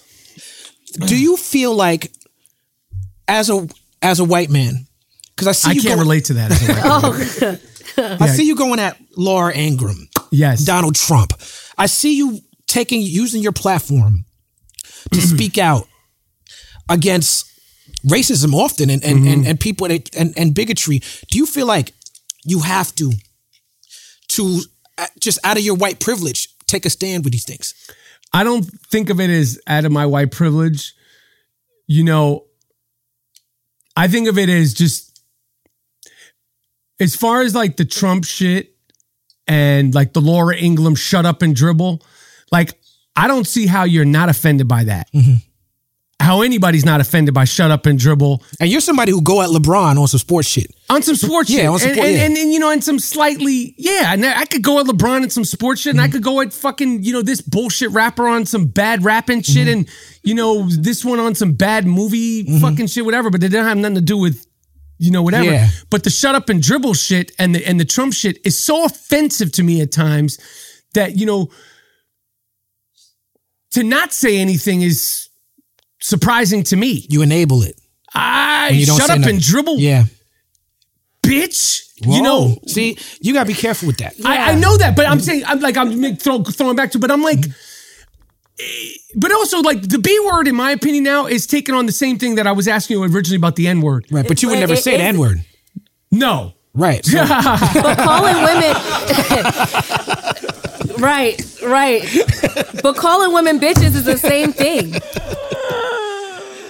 Shit. But that's our male privilege, right? Like. But at the end of the day, though, you shouldn't be calling women bitches either. And you know what? And you shouldn't be telling people to fucking shut up and dribble. That's what I'm saying in regard to. I was making a joke about that. I get it, but it's. Hey, I'm not. I don't try to be perfect. That's one thing I will say. I don't care about being perfect, whether I'm on camera. certainly in real life, but on camera. And that's why when I talk shit on the internet, like, I'm not there to be perfect. I'm not gonna, come see my show is this. That's not who I've ever been. Like, I'm gonna talk shit. I'm gonna make fun of you. I'm going to make fun of myself. And even when I've made fun of Trump and I make fun, like, there's always stuff about well, not anymore, but I would also like poke fun at myself because as far as talking shit, you know, like as far as stepping on toes, like if you're going to talk shit, like I believe, like if you're going to talk shit, we talk about Shane Gillis. If you're going to talk shit, you're going to step on toes. If you're going to talk shit, I might even from this far of a distance, I might accidentally spit on you by accident. And if I spit on you by accident, but if I spit on you by talking, like I'm gonna say, excuse me, right. Like I'm gonna say, pardon me, I spit on you. So in my opinion, like if you talk shit, like you should be able to, it's okay to apologize. I'm not one of these people. I stand by everything I say. Right. I there's things I regret from this morning that I said, right? You know, so but as far as like the race and the saying things and all this stuff, like my father is a more toned down version of me, but like shut up and dribble, get the fuck out of here. Yeah, so you are able to as a man, and I've taken a lot of flack for that shit. Yeah, no, I understand you as a man, right? Just as a man, like you are able to see what's wrong with shut up and dribble. You're able to see it so clearly that you're expressing that you don't understand how other people don't see it. Right? It's very clear to me. So, yeah. Because it's just shut up and dribble, you black motherfucker, and get the. That's and the while context. You're over there, clean my fucking car. That's the context. That's what it is. That's exactly right. Now, if you take that out of context, I'm going to be Shane Gillis. Right. We don't do that here. But no, but I'm just, no, but that's. You just put like, shut up and dribble, you black motherfucker. Like, what are you wearing, Talib Kweli's? Here at the People's Party, we do not do that. No, but this is a good segue to get into, I think, the heart of some of this discussion, because I think you acquiescing right now with the point about bitch, like I said it in a way that you were able to hear me in a different way. Yeah. Right. You have said a few things publicly on some roast shit going back and forth that I don't think you should have said. Like what? That I disagree with. We're going to get into them. Okay. But it's sort of the thing, like, you and me come from the same place. You and me spent time growing up. I was talking about that tape of me, you, and Corey. I'll be honest with you. There's some shit that we say on that tape that we probably wouldn't say in 2020, that we said on that tape in 2003, because we were in private. Right. And because we were younger, we didn't have as much experience. But the way we talk. Because they haven't started canceling motherfuckers. There's no cancel culture. You know, but also what did we say? We're familiar with each other. We don't need to talk about that. We have enough stuff here to talk about. You probably said worse than me. No, I didn't. But just the same way that you were able to understand in this moment why maybe bitch wasn't what you needed to say in this point. Either we sometimes we can live life by like battle rap rules, right? Battle rap rules is just like anything goes. When you look at old battle raps from 20 years ago, it's homophobic, it's misogynist, there's racism in there, this and that. But if you try to take that same energy and put it in a society, it just doesn't fit. Right. And so I think for you as you consider yourself a shit talker. Mm-hmm. So, and that's been like you said earlier on the show, my participation in the culture was I could play basketball, I could talk shit. Mm-hmm.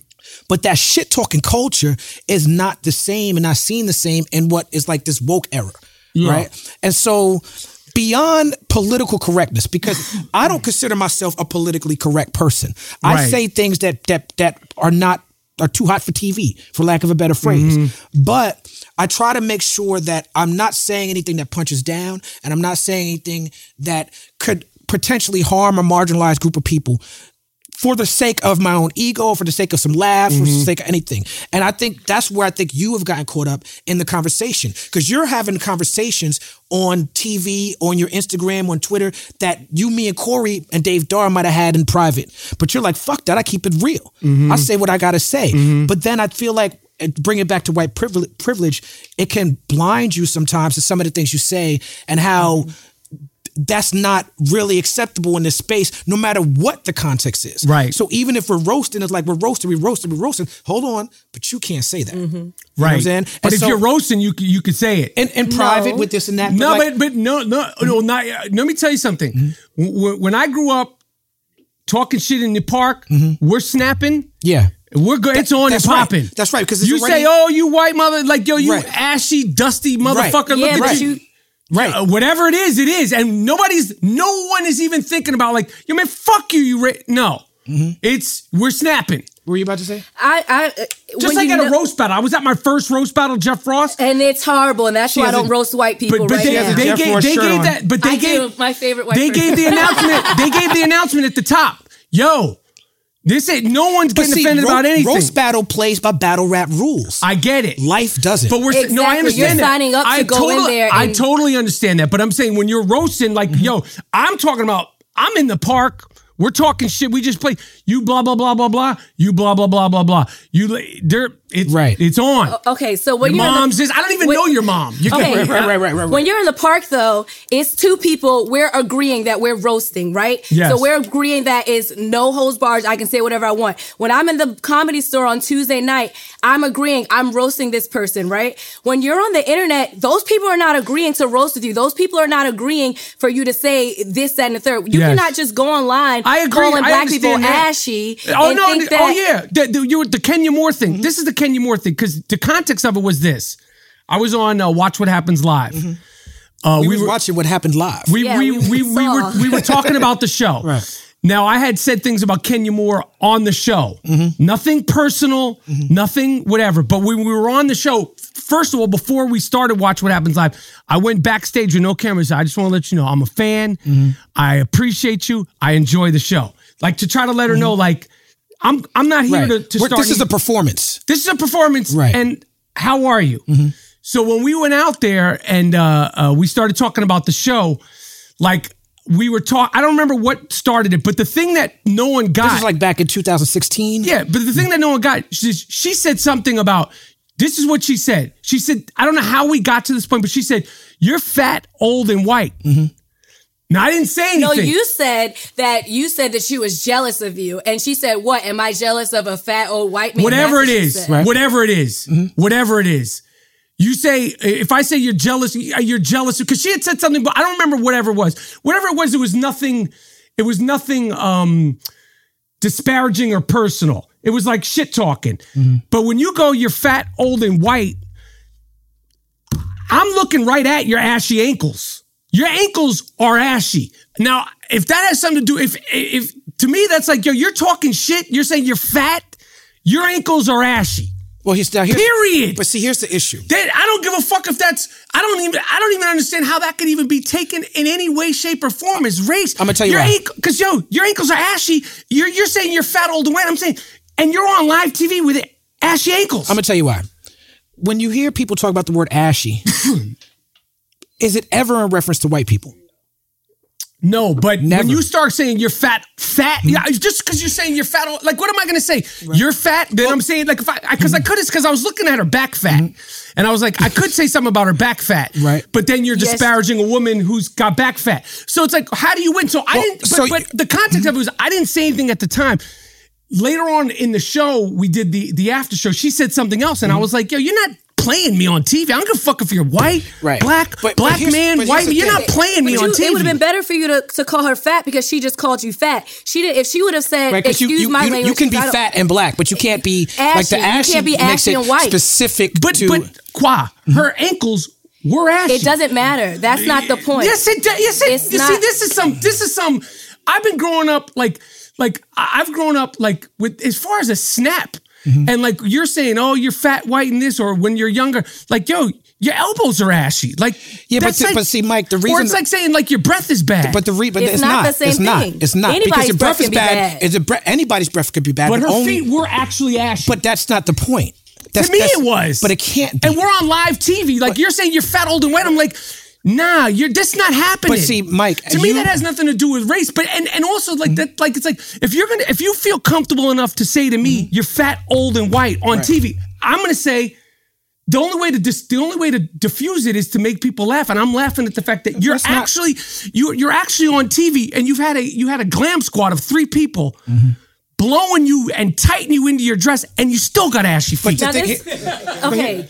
This is the thing, and this is what we're trying to... This is some overly sensitive shit. Okay, but listen... Because if we were in the park and I said, yo, if you're talking... But we're not in the park. But we're on live TV. She's getting into some snap shit. But I'm trying to make you understand why it's offensive. So, because maybe you don't understand... No, let me just talk for a second so I can explain to you. Okay, so as he's saying, the only people that can be ashy are black. That is no... It is. Bill Burr did a thing about ashy. He's not ashy. Yeah, that's not true. I can show you my... I got ashy. It's not the same thing. I get it. I saw Bill Burr's bit, just to qualify, I saw Bill Burr's bit about ashiness. The reason why it's funny is because he's acknowledging that ashy is something that he wasn't aware of until he married a black woman. Right. So it still is correct to say that it's only in reference to black people that you're saying that. But go ahead, what you saying? So when it's something that's only in reference to black people, you cannot say that it's oversensitive if it's hurting someone's feelings or they feel like you're being racist towards them. If she can feel however she wants to feel. It's not just about what she felt. It's about what all black women are going to feel. Because I was offended as well. That I called her... Absolutely. Would you be offended if she said you're old white and you're fat, old and white? So you could have called her old fat and black. I'm explaining why that doesn't offend me. Because you, as a straight white male, right? When a black woman or a person of color or anybody says, well, you're white, it's like the Louis C.K. joke. Oh, you're reminding me that I own slaves. Like, that's not offensive. The white's not what bothered me. Okay. The fat and old and white on live TV when I didn't say anything about the way she looked or anything like that. But this is what you're saying. What you're saying is that you're saying that two wrongs make a right. Mm-hmm. And that's not a position that I think can be defended. I don't think you could say, because she was wrong, I decided to be wrong. We're not going to agree on this because I don't think, like, when we're getting into name calling, if you're, I'd rather say you're ashy than call a woman fat on TV, knowing that my wife is watching the TV. I just feel like you get more trouble for that. But it happened so quick. But I'm like, you're not dissing me on TV. It's not happening. But there's other diss that you can do. And for you, ask someone that, you know, what if I say, yo, your wig is crooked? Then you're talking about a black woman's wig. No, you're not. You're not talking. Bullshit. Everyone wears wigs. I don't agree. I think everyone wears wigs. Black people are not the only women that wear wigs. No, but white women wear wigs. Latino women wear wigs. Jasmine, you're right. But nobody is dissing a white woman for wearing a wig. Nobody's doing that. The only people they diss for wearing wigs is black women. And the reason why black women wear wigs is because they have to appear more European to get jobs. So I think that's what you're speaking to. You know that in your heart. You know that if you say to a black woman, your wig is crooked, you know that the offense is coming because you know the history of black women and what they had to deal with their hair to get jobs. So you understand that. But I think... And if I also know that as a man saying to a woman, you're fat, then you're... I think you get that too. But I think ashy to a black woman falls in that same category. And we're also acting as if... Does it seem fair to you? I don't know, but there's a lot of things that white men get that are unfair that white men get. But I know this. You're not going to be popping shit to me and trying to make people laugh at me. It's like a quick reflex. It's like, boom, boom. So I'm looking at you. You look pretty woman. Kenya Moore's a pretty woman. I don't know whether she had a wig or not. I don't know if she did. Mm-hmm. But I'm looking at your ashy feet. You're calling me fat, black, and old. I'm looking at your ankle. You're also insinuating as if you were just sitting there on the couch and you were saying, oh my God, Kenya's such a wonderful person. I love her on The Real Housewives of Atlanta. And then she just said, you're fat, white, and old. No. I'm a huge fan of all the shows, all the people on there. I gave her love plenty of times. I wrote a book. I did a chapter on the Housewives. Complimented. Went backstage when there were no cameras around. Shook her hand. Complimented. Fat, white, and old. Your ankles are ashy. And I wasn't lying. Okay, so now... I wasn't lying. Now that we're telling you that is something that is sensitive to black people, I can understand why it would be sensitive to black people, but you can understand why as a person, whether I'm white or not, when you say I'm fat, old, and white, that's sensitive to me on TV. I disagree because, look, there was a tweet years ago where this young lady wrote something like, all damn men are trash, right? And a whole bunch of men got really upset because they're like, I'm not trash. I read that and I'm like, sounds like a fair assessment to me. You know what I'm saying? As a man, I know personally that I'm not trash. Right. But when I see a woman write, in general, men are trash, I know that, yes, she's generalizing, but I know that because as a man, I get a lot of acceptance and privileges and shit that doors open for me as a man that will never open for women. I never have to worry about a wig. I got a fitted cap. You know what I'm saying? Like, that's my wig. Right. You know? Like, you know what I'm saying? I don't have to put on a face ton of makeup and change the way I play and put on a corset and do all the things women got to do. Do women even still wear corset? I don't know. I got male privilege. I don't have to think about these things. You know what I'm saying? And so I know that because of all that, if a woman says men are trash, I'm not going to get personally offended. So now if a woman says to me, I'll give you an example. I defended Rick Ross' place in hip hop after he said the rapey lyrics about the Molly. But that's not even rapey, because you know exactly what you're doing when you take a Molly. It's not. No, I disagree with that. I disagree with that. I did not. And I'm friends with Rick Ross, and he came out of the graciousness of his heart and he got on my album after this went down. You know, so shout out to Rick Ross. I think he grew. He rapped about that situation on the song with me. But when he said the lyric, I did not agree with the lyric. I went on Mark Lamont's Hill Show, and I was with Rosa Clemente and Jamila from, she was at Essence at the time. And they were sort of making the point that rape culture should have no place in hip hop. And if you have a lyric like that, you shouldn't have a place in hip hop. My point to them was like, hip hop is beautiful and it's ugly, right? Rick Ross says something that I think is not good and I disagree with it, but I'm not kicking him out of hip hop. That's still my brother. And if anything, I'm going to offer correction. I'm going to offer correction out of love. When I said that, I got accused of supporting rape culture. I got it. Right? By this group of women called the Crunk Feminist Collective, right? It was a woman named Brittany Cooper, I think is her name. And they told me that I was enabling rape culture, and they told me that I was insensitive to women's issues, and they said a bunch of things that frankly I disagreed with. I thought it was very unfair. I thought it was very unrude. But if I were to be like, man, the bitches don't know what the fuck they talking about, I would be in the room. You know what I'm saying? So but why don't they going into the Shane Gillis thing? Should Rick Ross be canceled? No longer make music? I think he suffered the consequences. Did he? The consequences was he lost his Reebok deal. Oh shit! I think that's fair game in a free market. Right. I think if you say something, his verse was taken out. Yeah, like he had to recoup. Right. I don't know much about that. And you know what? After that, right now, Rick Ross has a number one record on the radio with Drake with Money in the Grave. So did it really affect him? As men, we don't really face consequences, even with rape culture and Me Too. And I agree that Me Too has gotten out of hand. Certain aspects. But one thing I disagree with is that somehow all these innocent men are being, it's like, yo, sometimes when social movements and social change happens, some innocent people got to take an L if you are part of the dominant group. Right, I hear you. You know what I'm saying? You're part of a group of straight white men who have run the world for as long as we can remember. So if some young black girl who on her come up, I don't watch Love and Hip Hop or Real Housewives. I don't watch any of these shows. You're missing out. I don't know. I do, and I love. I don't know who Kenya Moore is. Just caught it last night. I don't know what she does. I don't know if her ankles are ashy. I don't know any of this. They wore that night. But I do know. They wore that night. I do know that when a young black girl says, "Well, you're fat, old, and white." She's the same age as me. Right? She might be older. When she says you're fat, old, and white, you as a straight white man, you don't look that fat to me. So I don't know where she got that from, but you as a straight white male, you might have to just take that one. You know? I took it, but she kept going. And you might have to just gracefully. I respect you enough. Like, I feel like as far as race, this is how I feel. And I know this is unusual, but this is how I feel. I respect you. I'm looking at you as a person.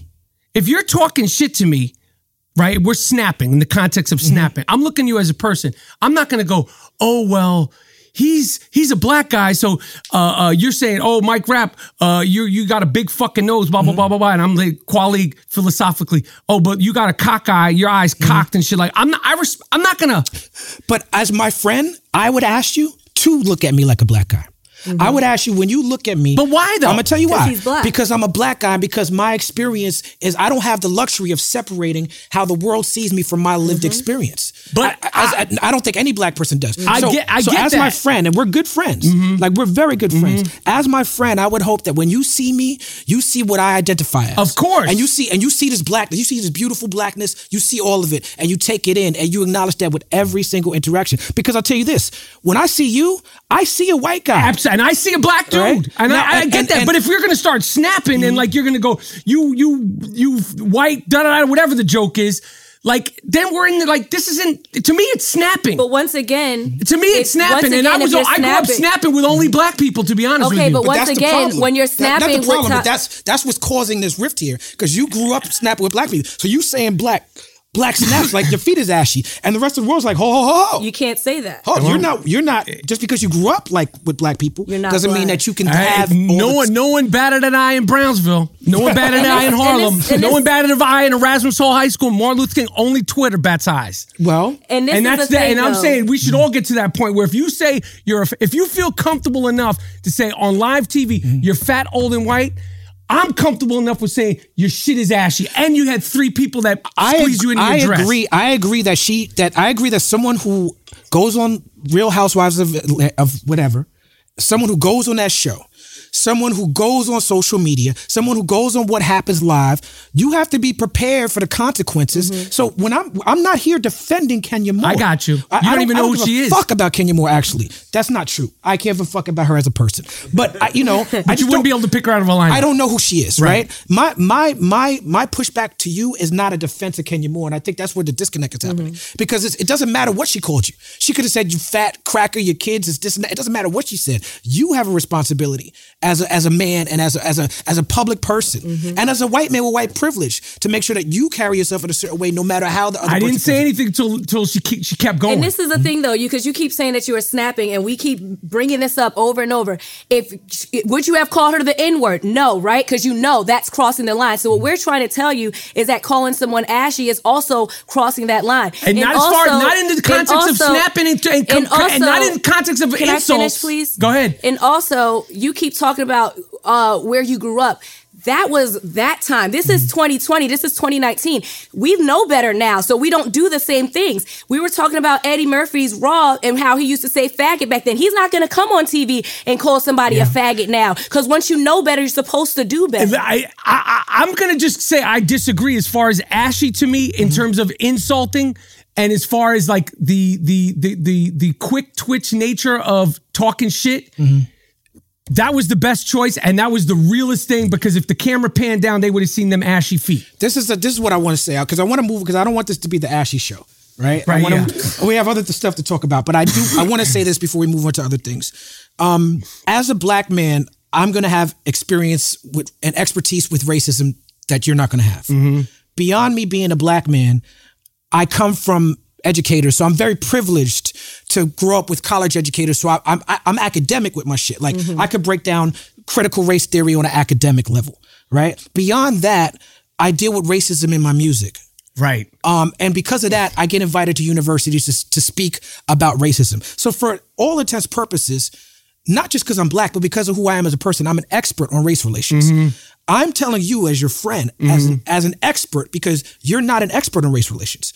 No, you're a white person who grew up in close proximity to black people, so it gave you a certain unique experience that you draw from. Mm-hmm. But I'm an expert on race relations. I'm letting you know that ashy thing, it comes off as racist, absolutely. And I would hope that in life that when it comes to acting, I'm going to defer to you as an expert. But when it comes to whether or not something's racist, I would hope that you defer to the experts rather than your own experience. Mm. I hear what you're saying, but in that moment and in that situation, I don't regret that at all. And I'm a person who will apologize for things. Right. And I'm a person of no problem saying, yeah, that was fucked up. Okay. I don't apologize for that. So, and I don't apologize for her tone and her intention and the way it went down. I don't apologize for it. Okay, but I don't look at it as race. I look at it as she had ashy ankles. Okay. So you don't apologize for the ashy thing, but you did also post a picture with her next to a... wrong. You fake didn't do that. Photoshop. Oh, okay. Really? Yeah. That's fucked up. It is fucked up. And you know that place, The Root, the fucking. They wrote an article about. Yeah. Yeah. So and I told them they could suck my fucking dick too. What? And then they were saying, how could you? You're disrespecting. You're trying to make it seem like I fucking posted a picture of a black woman next to an ape. Suck my fucking dick. And you might have ashy ankles too. And a fucked up wig. So it's like, you know what I'm saying? And now you just said that the reason why you did not... Listen, you could try to trick it off all you want. Listen, when people are trying to come at you like the way this bullshit publication, The Root, and they're trying to like, you're this, whether they photoshopped it, they didn't photoshop, suck my fucking dick. The whole, I gave them the Suge Knight thing as a group, as a record label, and as a staff, the whole thing. Well, and they blocked me. Here's the thing. One, this is a revelation to me that because I was, remember I said there's some things I wanted to talk to you about. I never ever heard that was fake. I came into this conversation thinking that you did that. Mm-hmm. Now that's a fucking problem. It is a fucking problem. Now I have, like you, been accused of heinous, vicious things that I didn't do. Right. I understand the seeing red, brother. I understand how angry. I understand how it makes you want to be like, suck my fucking dick. Period. But I also understand. And do you not say suck my fucking dick because it's a black guy writing the article? No, if someone did something like that too, I can understand why you would say suck your dick, because that is a very horrible thing to do. And we might lawyer up. And we might lawyer up too, because you're talking some wild shit. But see here, the point I was going to make is that as a man, right? And I don't want to get too much into this because it's other stuff. But as a grown man, I used to say shit back in the days, you fucking faggot. I used to say suck my dick. I don't say suck my dick anymore because what I've learned is that it's very offensive to gay people. Mm-hmm. It's very offensive because you're saying that something is wrong with sucking dick. Mm. You know, now I personally have no interest in sucking dick. Uh-huh. You know what I'm saying? But I no longer use it as a way to diss people. I no longer use these are things I grew up saying. Grew up in New York City, like you. Mm-hmm. Suck my fucking dick, you fucking pussy. I no longer use that as an insult because it insinuates that something is wrong with pussy. And there's nothing wrong with pussy. No, I get what you're saying. But pussy's very strong. With the thing with the root, mm-hmm. I think I did say suck my fucking dick when that came out. And I was like, but this is the point I'm trying to make to you is that when you see red and you respond with anger, with righteous anger, because you have the right to be angry. Hell yeah. Right? When you see red, you respond, and your anger puts you in a place where people could criticize your response and say you're a bigot based on your response. I get that. And that's part of who I am, mm-hmm. and I've tried to improve it, but I try not to improve it too much because specifically with that, like if I thought so much about, you know, like one of the things that I said that went viral so much was after the West Virginia. Mm-hmm. That was probably like my introduction to like political shit talking, mm-hmm. about the tiki torch people. And it was like a viral rant that I did. If I thought too much about what I was going to say, I would say, oh, can't say that. Can't say that. She said, you know, shut up and dribble. Well, to me, it's an emotional response. Right. And like I said, if I later on, I go, oh, fuck, I shouldn't have said that. Oh, I spit on you. I could apologize. Mm-hmm. With what I saw was going with the root, that, mm-hmm. that thing, and they were like, he said this, he's the worst kind of white man possible. He's this, he put a picture of Kenya Moore or any black lady next to an ape. Suck my fucking dick is the first reaction you're going to get. And 2 years later, you're going to get suck my fucking dick now, tomorrow morning, before I go to bed. Mm-hmm. That's how I feel. Suck my fucking dick. That's just how I feel. As far as it's offensive. Hey, so is fucking trying to say that I put a pic, like so is writing a full fucking thing and like following it up with 2 or 3 more things. Suck my fucking dick. I've had people say I'm racist because I criticized because they on the Super Bowl a couple of years ago, Janet Jackson wasn't performing and I know exactly what you're saying. And Justin Timberlake, and I was like, Janet Jackson isn't popping anymore. What you wrote at that time, and the root mentioned that, and people got very upset with you about that. This becomes a race thing, and I'm like, this is not nothing to do with race. I disagree with you. We disagreed on the ashy feet thing. I absolutely agree with you on the Janet. I think that that was more of your bedside manner because you talk aggressively. You're like, yo, she's not fucking popping. You know what I'm saying? Like she doesn't have, because the point you were making was the Super Bowl puts people who have hit records at that time, right? Out. Or you know what I'm saying? Like, but they don't always do that with the Rolling Stones. There's a legacy. Madonna is a legacy. They carted her out there. She almost broke her fucking ankle. Up there. But I insult her. It's like it's just shit talking. Like the thing with breaking an ankle. That's universal to everyone. We're gonna have to agree to disagree. Mm-hmm. But the Janet Jackson thing, like this became. Who are you to speak on Janet? Like, yo, I'm speaking on it as a music person. Janet Jackson's not popping no more. Well, period. Let me say this. And if you want to bring her back out there and do the old shit, cool. Mm-hmm. But don't act like why she's putting Justin Timberlake. Justin Timberlake is still relevant right now. Janet Jackson retired. She went and got married. But here's the thing. When you juxtapose, when you add the Justin Timberlake thing, and Justin is a friend of mine and I like him too. But people feel Like, and I think that there's a valid argument that could be made that Justin didn't get any of the strife. I agree with and that. And the reason is because of racism. I totally agree with that. So when it becomes a conversation of Justin versus Janet, that's when it becomes. To me, it was just like Janet. Why would anyone want to see Janet Jackson on the Super Bowl at this point for what she's doing? I get that, but like, naughty. People are still going to see her concerts now. She's a freaking icon. Janet is the shit. She's a legend. Listen. I'm a dude. So the Janet Jackson music is never going to resonate with me. I'm a dude. I love Janet Jackson. I get it, but it's just like I love Janet Jackson. Let me make sure you don't paraphrase this. Beyonce, Rihanna, Ariana Grande, whoever the fuck they are, they're not going to resonate with me the same way Jay-Z resonates with me. They're like the same way dudes. But that's not about you being a dude. That's how you grew up. Yeah, that's your experience of where and how you grew up and the time in New York City. That's not. Aretha Franklin will never resonate with me the same way Bobby Womack. I disagree with that. Me personally, Aretha Franklin resonates with me better than Bobby Womack does. Okay, but for me, Bobby, and it's because she's singing. I never knew she's singing from a woman's point of view. I'm just saying, but she also did Young, Gifted, and Black. I get that. Mm-hmm. I'm just saying in general. Like I'm not gonna like Billie Eilish, whoever the fuck it is. Like for me, that's gonna resonate with me. That's just the way it is. It's just like I think that's indoctrination, though. Sue Bird, the great Sue Bird basketball player, the great Sue Bird. Mm. I'm never going to enjoy watching Sue Bird as much as I enjoy watching Steph Curry.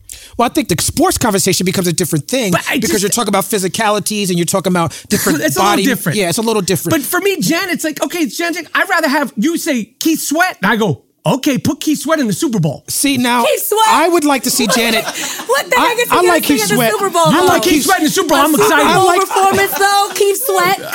But I'm just saying, but for me, it's like he's still in the Craig Mack era. He said, I step on stage, girls scream like I'm Keith. Oh, my God. So it's not about her. Like, you put Keith Sweat. I'm like, that would be dope. You get Keith Sweat, Guy, and Albie Shore. I'm fucking with the Super Bowl. What's up with the sausage party, though? I'm just saying, but for me, it was just like her music. Her music doesn't resonate with me the way Keith Sweat shit resonates. Agree to disagree on that one. I don't think it's a racist thing of not wanting to see Janet Jackson, but I do think it's a hater thing, and I do understand why her fans came and went against you. They are going to attack you. And then when they start now, so that was another example. But then they would start, you fucking mayonnaise this, and I look at all I see is that's funny. Okay, but all I see. Mayonnaise is funny. I'm sorry, but I see the avatar. They made you a mayonnaise avatar. No. You say something. You fat mayonnaise. Da. I see the avatar. In this case, it was true. I see you with a crooked wig on. Now, again, should I not say like all? No, I see is the avatar. You shouldn't. Why? You're so full of shit. You're so full of fucking shit. This is from the master fighter on Twitter. So if he's telling you not to do it, then follow him. This guy's full of shit, man. And also, let me say this to you. The reason why it's so important for me to have this conversation with you is because I truly believe, let's go back to intentions for a second. I know you. Right. I truly believe that you have every desire to be the best possible ally you could be to black people, to poor people, to gay people, to marginalized people, to women, to whoever.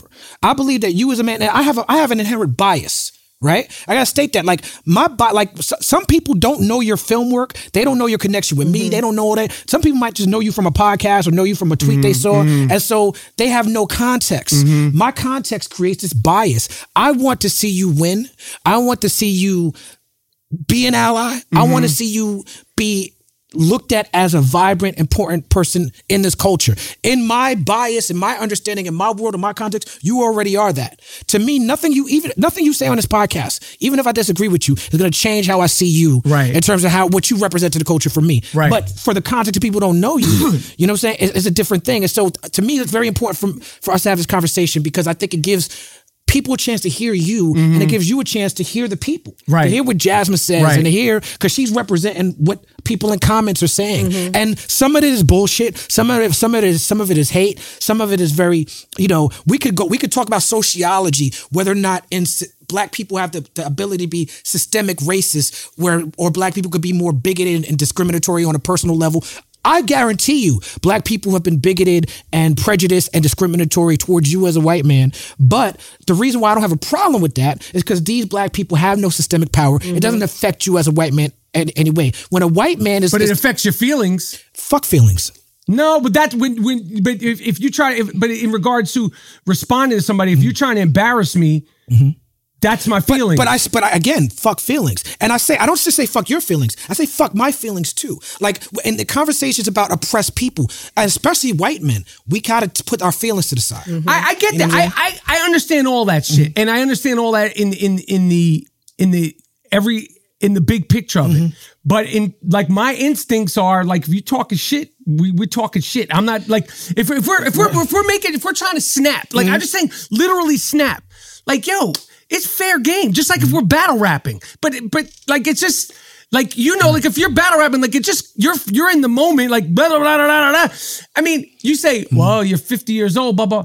Hey, you know what it is? It is what it is. You're gonna pop shit. That's what it is. I mean, I guess you just got to be prepared for the consequences, and I feel like you are. Yes, and as far as Twitter, like, fuck that. Like this, I'm prepared for anything. And as far as I want all the smoke. I just would love to know, Mike, that you learned. I want all the smoke. But as far as Twitter is concerned, I don't pay attention to these people like that. Like, and if you talk out of pocket, I look at my rule on Twitter is this: you could Google me, you get 30 years of pictures, movies, this like this. If you say something to me that I don't like, I'm gonna look at your avatar picture. If I see a picture of your mom, she got a fucking bad eye. See a picture of your kids, they got buck tooth and bad skin. Whatever I see, I'm not going to like do a whole fucking deep dive on. You talk out of pocket, like that's what I respond to. And if I see a wig, I'm talking about your wig. I was just saying, I just hope that you learned something from this, so that you can be more empathetic next time you may have an argument with another black person that hurts your feelings or calls you fat, and not to go that route. Because as we said, not at all. And that's the problem. Not at all. That's the problem. And you know what? If my wife wasn't watching, it would have been worse. The only reason I was like, nah, that not at all. But see, let me not at all. Let me mention that. Is that crazy? I don't think it's crazy. Let me say this. I have a daughter. I think we're only saying this because we're on TV now. That would be, if we had this conversation off camera, it probably would have gotten more heated, and it would have been my same thoughts. You can say it now on camera, because that's what I'm saying. It's like, let me say this. I have a daughter, right? And as men, it's seductive for us to say, yo, how you see a woman being harassed or a woman being mistreated, right? And you stand up to it. You'd be like, how could anybody stand for that? I got a daughter. Mm-hmm. That's wrong for me to say.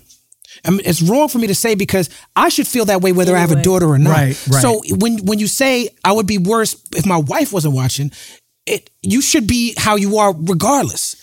You know what I'm saying? So that's where you know something's wrong with it. My challenge to you is like, look, you're saying, look, this is how I grew up, and this is how I process, and this is how I navigate, and it's worked for me. So I'm going to keep doing it like this. Fuck it. What I'm saying is, as men, I feel like we should challenge ourselves to grow, especially as men with large platforms like us. I agree with that. We should challenge ourselves to grow and get better as people. And I think that's the point that Jasmine's trying to get to. I understand that. But the fact that you, who are, you're even crazier than me on social, and then you go white, black, whoever the fuck it appears to be. We don't know who they are. Let me break that down.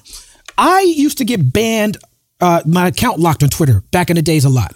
Because a black person... You didn't just start this shit? No, I don't get locked no more. But I used to get locked. Because the language, right? Yeah, locked is they make you delete a tweet. Suspended is they kick you off, right?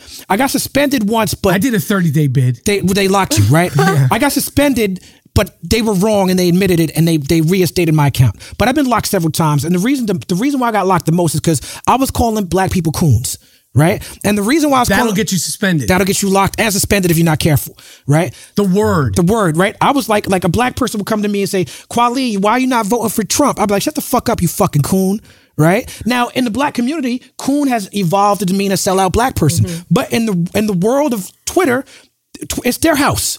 They make the rules. Right. I enjoy Twitter, so I respect their rules. I agree. I don't complain. They locked me. They said, you got to delete the coon tweet. Fine. And I went back and deleted all the coon tweets, right? Because I'm like, I don't want to get suspended because I really like being on Twitter, right? So, and I'm being targeted, right? But this is what people complain, just to speak to your point. People, white supremacists, ADOS, whoever, people come at me on Twitter, they say, how come Kweli never gets suspended? It's because he's a liberal. It's because he's a progressive. It's because he's a celebrity. Jack takes care of the blue check celebrities. He has nothing to do with that. If I broke the Twitter rules, they got me too. They would suspend me. Yeah. If I did a suspension worthy thing, they would suspend me. Yeah. The thing that this is what makes people the angriest on Twitter. I'm very good with words. Right. I can make you feel, and you're talking about wanting to insult people because they insulted you first. I personally don't have a problem with that. So the whole we snapping, I get that. But one thing I've developed, and Twitter has helped me with this because I follow their rules. I've learned how to snap on you without ever saying anything bigoted, without ever saying anything that punches down, without ever saying anything. So I hear you. When I snap, you see how hard I go. Yeah. I go so hard, they make whole fucking, I go so hard on Twitter against these people. A company that you once worked with that you don't work with anymore because you realized they were racist or sexist. That's my opinion. I don't know how you can speak how you feel. Can't speak on it. Okay. You know, Barstool Sports, fuck them. You know what I'm saying? Can't speak on it. Mike can't speak on it because he has legal situations, but... Can't even speak on that. He can't speak on that. Can't speak on any of it. But we all know here at the People's Party audience, they fucked. And by the way, I'm going to take this time to say, if you're watching the People's Party and you enjoy it, take the time to go to iTunes, right? Take the time to go to iTunes and click like and give us nice reviews, because these Barstool Sports people, they hate me so bad, they went and like downvoted. Did they fuck your ratings up? Yeah. They didn't fuck our ratings up. They brought the ratings down, and we're going to bring them back up because the people love the people. Yeah. But this is how deplorable they are. They can't argue on faith. They can't combat me with what I'm saying. So they're like, okay, we're going to fuck up. They did it on my iTunes tracks too, on the quality iTunes tracks. They fucked up all my ratings. And this is how mad they, but my point, I'm getting away from my point. I get them mad enough to do that without once ever calling anybody a bitch, without calling anybody a retard, without calling anybody a pussy, without ever saying, suck my dick, without any of these things that I used to say. I got you. On Twitter. On Twitter or in my life. But I've learned how to use my words to and I'm better for it. Mm-hmm. And that's really all I can say about it. As far as Twitter, I hear you. I've learned some because you've been locked. They lock you down. Yeah, they lock you up. Yeah. But he's not just saying in Twitter. He's talking about... No, I got it. Life. I understand. Okay. I understand. Let's shift gears a little bit. Oh, okay. Let's. Speaking of snapping and comedy, and let's talk about Dave Chappelle. Okay. You were on Chappelle's show in one of the classic sketches. The pilot sketch. That's right. Pop Copy.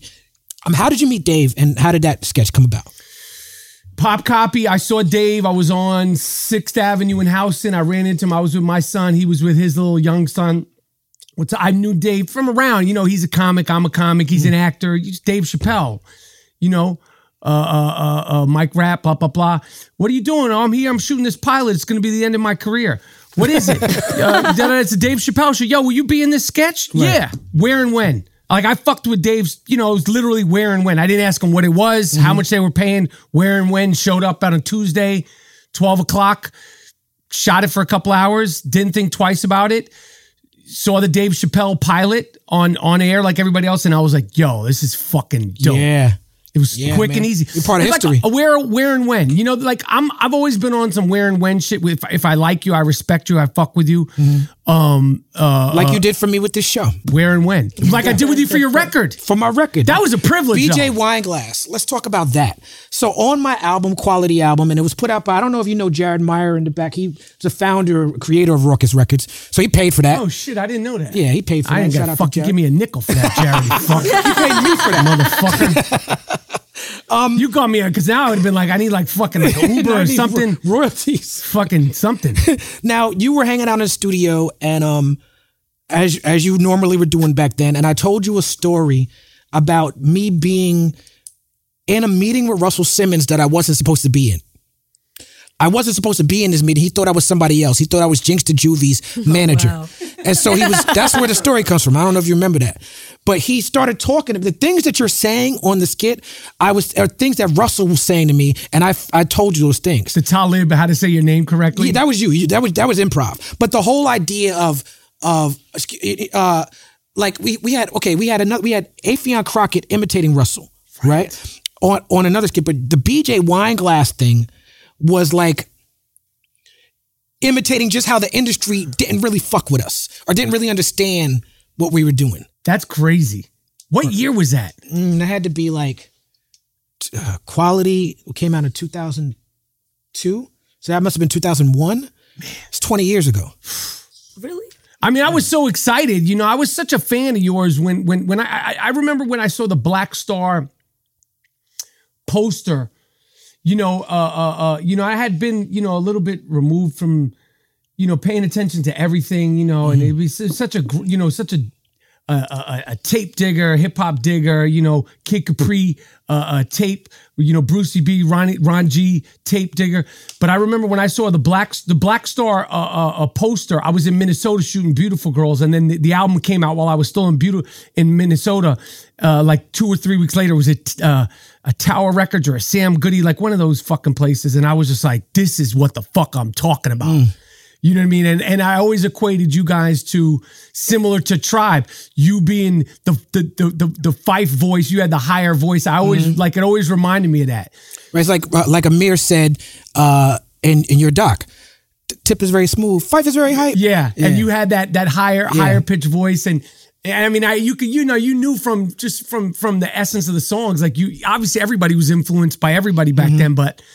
So when I met you, like, I was like, record, let's do it. Mm-hmm. Like, you know, but yeah, I mean, that's crazy, man. That's fucking nuts. It's so long ago. Now, and then the waiting for the DJ video. You were dancing in that video. Is that the dance? Dance I have. Is that your dance? That's the uncle dance right there. The one dance I have? Yeah, I was doing the uncle dance before I was old enough to be an uncle. But yeah, I mean, that was fucking crazy. And I met Tariq, from The Roots, and I'm like...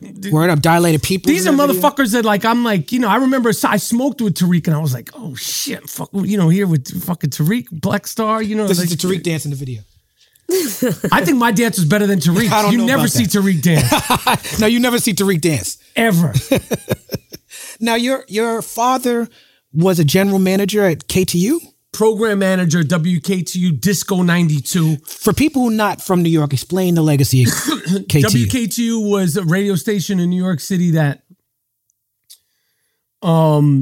In the 70s, it was a mellow rock station. This is when you had, like, formatted radio. And 77, 78... They were at the bottom of the record ratings.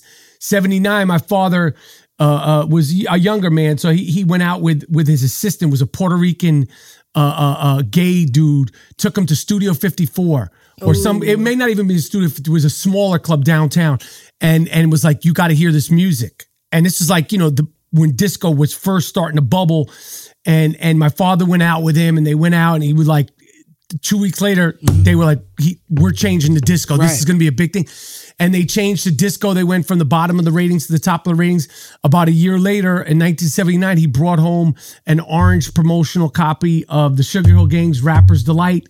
And he said to me and my brother, he goes, you guys got to listen to this. It's called rap music. It's going to be a big deal. And that was it. And your mother was a radio personality as well? She wasn't. Wow. She wasn't. Bad Google. I mean, bad Wikipedia. I tried to Wikipedia. Come on, man. We killing everybody. No, we're bad Wikipedia. But we killing all rumors on the People's Party. Right. Yeah. But that was a, you know, like, I was at the, you know, I'd go to my father's sometimes when I would kicked out of school or go home. You know, you go to your father's workplace, and, you know, Roscoe and Paco and the G. Keith Alexander, they would put the needle on the record, and they'd be like, don't come over here. Don't come over, you know, because we were kids, you know. Mm-hmm. And we'd watch them play the fucking record, and, you know, it was a big deal. But that Sugar Hill Gang in 79, that was fucking it for me. Like, I was like, and then he brought home, like, many of us, Grandmaster Flash and the Furious Five, and, like, you know, the next Sugar Hill shit and the Patchy, and, you know, and it was just like, what the fuck is this shit, you know? And I feel like you were...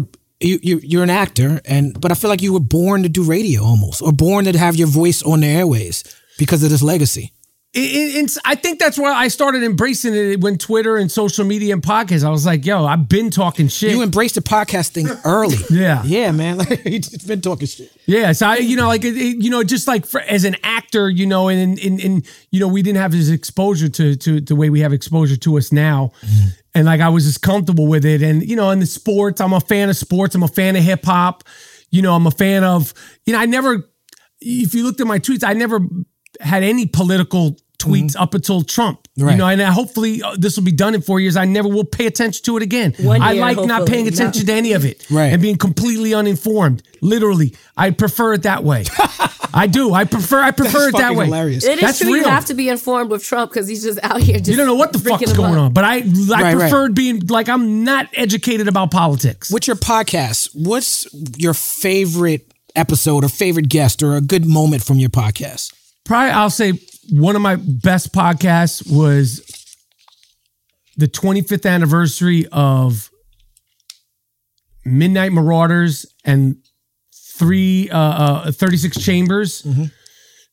You know, those records came out on the same day. Mm-hmm. Enter the 36 Chambers and Midnight Marauders. They came out, ironically, on the same day. Mm-hmm. So when that 25th anniversary, I had Method Man talk about Midnight Marauders and Tribe Called Quest, and I had Q-Tip talk about Enter the 36 Chambers, mm-hmm. and their impressions and their memories, mm-hmm. and, you know, tips, you know, stories about battling. You know, mm-hmm. he, at one point when he was at Bertram, Murray Bertram, Ason, Old Dirty Bastard was coming down there to battle mm-hmm. him. They never battled, but like, right. he's such a great storyteller. And Method Man, like, it was such a, they were so young. It's like when we talk about True Romance, and both of those guys, I had them separately, but both of them talking, Method Man talking about Tribe, mm-hmm. and Tip talking about Wu-Tang. And that's dope. That's probably, you know, man, that's dope. That was a dope episode, because they're both so, you know, and they were so young, and to get them talking about what those records meant to them, and their styles at the time were so opposite, but they're so the same, right? You know, and Tip talking about RZA's beat making, you know, and they're so fucking influential, and they're so important, and what they did was so impactful, and the sound was so different, but it was coming from the same love of music, mm-hmm. you know. So that was a special episode. This book has balls. Yes. I was supposed to read a thing for it. I never got around to. Oh, that's right. No worries. You were busy. You were in Europe. I was in Europe. What made you want to sit down and write this book? You know, it's an accumulation of the podcast, social media, being on the sport shows, and they asked me about it, and I was like, yeah, I want to do it. And mm-hmm. you know, it's all sports rants, mm-hmm. good, bad, or indifferent. And there's a halftime, you know, I call it halftime, where I talk about housewives, and I equate it to sports, and my top 20 housewives. Who Kenya Moore's in my top 20? She was in my top 20, and you know, all of them were in there. But you know, I love doing it. It was a fucking challenge. You know, the response was good. But it's all sports rants, and it's all about, like, you know, like everything, you know, like my love of sports and what I like. It's all shit talking. Right. You know, 23 reasons why LeBron will never be like Mike, you know. Shit right. I just saw a sports story recently. Is it true that, some more water? Okay. Is it true that, the 2020 Olympics says they're cutting political protests? You can't, you're not allowed, pretty much. They're not allowing. But it's a political protest. How are they going to stop that? They said you cannot, I mean, I guess they just are letting you know ahead of time that you're not going to get your medals, or you're not going to be able to participate in the rest of the activities if you protest, which I think is bullshit. It's going to make people more hyped to do more protests. Yeah, I agree. They said you can do it outside of the Olympics. You can feel free to do it outside of the Olympics. Fuck all that. Shout out to Tommy Smith and John Carlin. Yeah, it's going to be on and popping. You were, because of your love for sports, got to be a correspondent. Are you still doing a correspondent? Big Three? Yeah, yeah. You look like you're having fun. Fucking ball. Tell me about Cuttino Mobley. What happened? I hate to disappoint. This is another thing where it became a fucking race war. Right, because I full disclosure, I don't know shit about sports. I know. Cuttino. I know. Well, no, we've had this conversation. Yeah, I know who Cuttino Mobley is. I think I asked you to talk about the Knicks when I did. I think I said, "Will you be in the thing?" And you were like, "I don't know sports." I was like, right. "What's basketball?" Right. But the Cuttino thing, you know, we always do these. It's Big Three. Mm-hmm. The games are serious. I don't have to be serious. Mm-hmm. I'm not fucking Marv Albert. I'm not Brett Al Michaels. I'm not Scott Van Pelt. I'm there to break balls, have fun, give a little information. It's the summertime. It's Big mm-hmm. Three basketball. We travel. It's like a traveling circus. Mm-hmm. I love all these guys. We become friends. We break balls. We do these mock things where they get angry at me because I ask them inappropriate questions, or questions when they're on the bench. Me and Cuttino, I hate to disappoint people. It was totally staged. Oh, okay. But the thing about it, it was funny. It was hilarious. It was fucking funny. That's why I had to ask about it. But the crazy thing is, again, fuck that white boy up. You should have fucked that white boy. You should have smacked. Yo, no, why? I'm like, you're. I'm sorry. But no, but this is what I'm saying. It's like everything on. So like, I'm like, mm-hmm. how's this white boy this? Right. Fuck him up. Cuttino's like, yo, we need to tell people, because people say, why are you such a fucking asshole? Why? I'm like, this. But Cuttino was a good actor. That's some Andy Kaufman shit, bro. That's like an Andy Kaufman on Letterman type shit. Yeah, and that one. But I didn't mind people taking it. What he got upset about was that people were like, it literally. because it's Twitter. It's only on Twitter. Mm-hmm. Twitter and Facebook, but I find Twitter, the race is the best. Mm-hmm. You should have fucked that white boy up. Why you didn't fuck that white boy up? I'm like... Why do you think you're always getting caught up in race wars? I don't fucking... Because it's Twitter. Oh. Because if you saw the thing, I was like, how's this... Yeah, it was funny. It was funny, and I laughed. Meant to be funny. I mean, we did the same bit over and over. I did it with Scalabrini, and we did this... I saw that. I didn't know about that one until I was researching for this interview. Yeah, but it's just fun. Like, we love doing it, but we had to sort of break the fourth wall because Katina was getting, like, people going, you're a fucking asshole, and then I had to stop the race war. So you're welcome for stopping the race war of 2019. Another thing we get to thank white men for. Yeah. Oh, I stopped the Katino Mobley race war. The Katino Mobley Michael Rappaport race war of the summer of 2019. Now, in 2018, you were on a flight in which a man tried to open the airplane door mid-flight. And you rescued everybody on the plane. Everybody on the plane. Tell me, walk us through that. I'm on the plane, first class. Of course. Right, he had to make sure you guys knew. It's contextual to the story. Right. In the front seat of the front of the plane. And, you know, like I was like kind of sleeping and the guy next to me was like, rap. And I looked up and the guy was like pulling at the fucking door. Mm-hmm. Wow. And, you know, like I'm not no tough guy. I ain't no fucking, you know, Bruce Lee, you know, I don't know no Tai Chi. No Brad Pitt. None of that shit. And you know, I just got up there. I was like, what the fuck are you doing? And pushed him away. And he kept going for the door. I was like, what the fuck are you doing? What the fuck are you doing? And then I pushed him against the wall. And at that point, it was a big commotion. And you know, everybody came up there and I'm a fucking hero, basically. Wow. I saved the fucking plane. The pilot, they thanked me. And we don't know if it was, it was a flight from Houston to LA. So we might have been over Mexico. So I'm actually an international hero. Oh, my God. Did they do the slow clap? When you fucking put it, say Michael Rappaport, actor, podcaster, international hero. Put that on the fucking heading. No doubt. We're going to get out of here. But before we get out of here with international hero Michael Rappaport, thank you. I want to thank you as my friend for coming on this show. I appreciate it. We spoke beforehand, and I said we might not agree on some things, but you were like, fuck it, we're going to sit down and have this conversation. Yeah. Anyway, and I just want to say this for everybody who's watching online. Because people will come to me and be like, Michael Rappaport said this, and Michael Rappaport said, and I agree with him. And why didn't you say, fuck you, Michael Rappaport? Why didn't you tell Michael Rappaport, you know, and I'm going to tell you why. Because there's a mutual respect here that was established before we had the conversation. Yeah. Our country is in a very fragile place, and I absolutely think we have to have more conversations. I'm a fan of free speech. We should not shut down conversation. All of us can be bigoted. I don't have conversations. I don't willfully have conversations with people who are trying to be bigots. Yeah. You understand what I'm saying? And so even though I disagree with you on more than one issue, the reason why I can sit down with you respectfully is because you've earned your place in my life. Mm-hmm. You've earned your place in my opinion. And I'm someone who's a curator of hip hop culture. Your contributions to hip hop, in my opinion, you've earned a place at my table.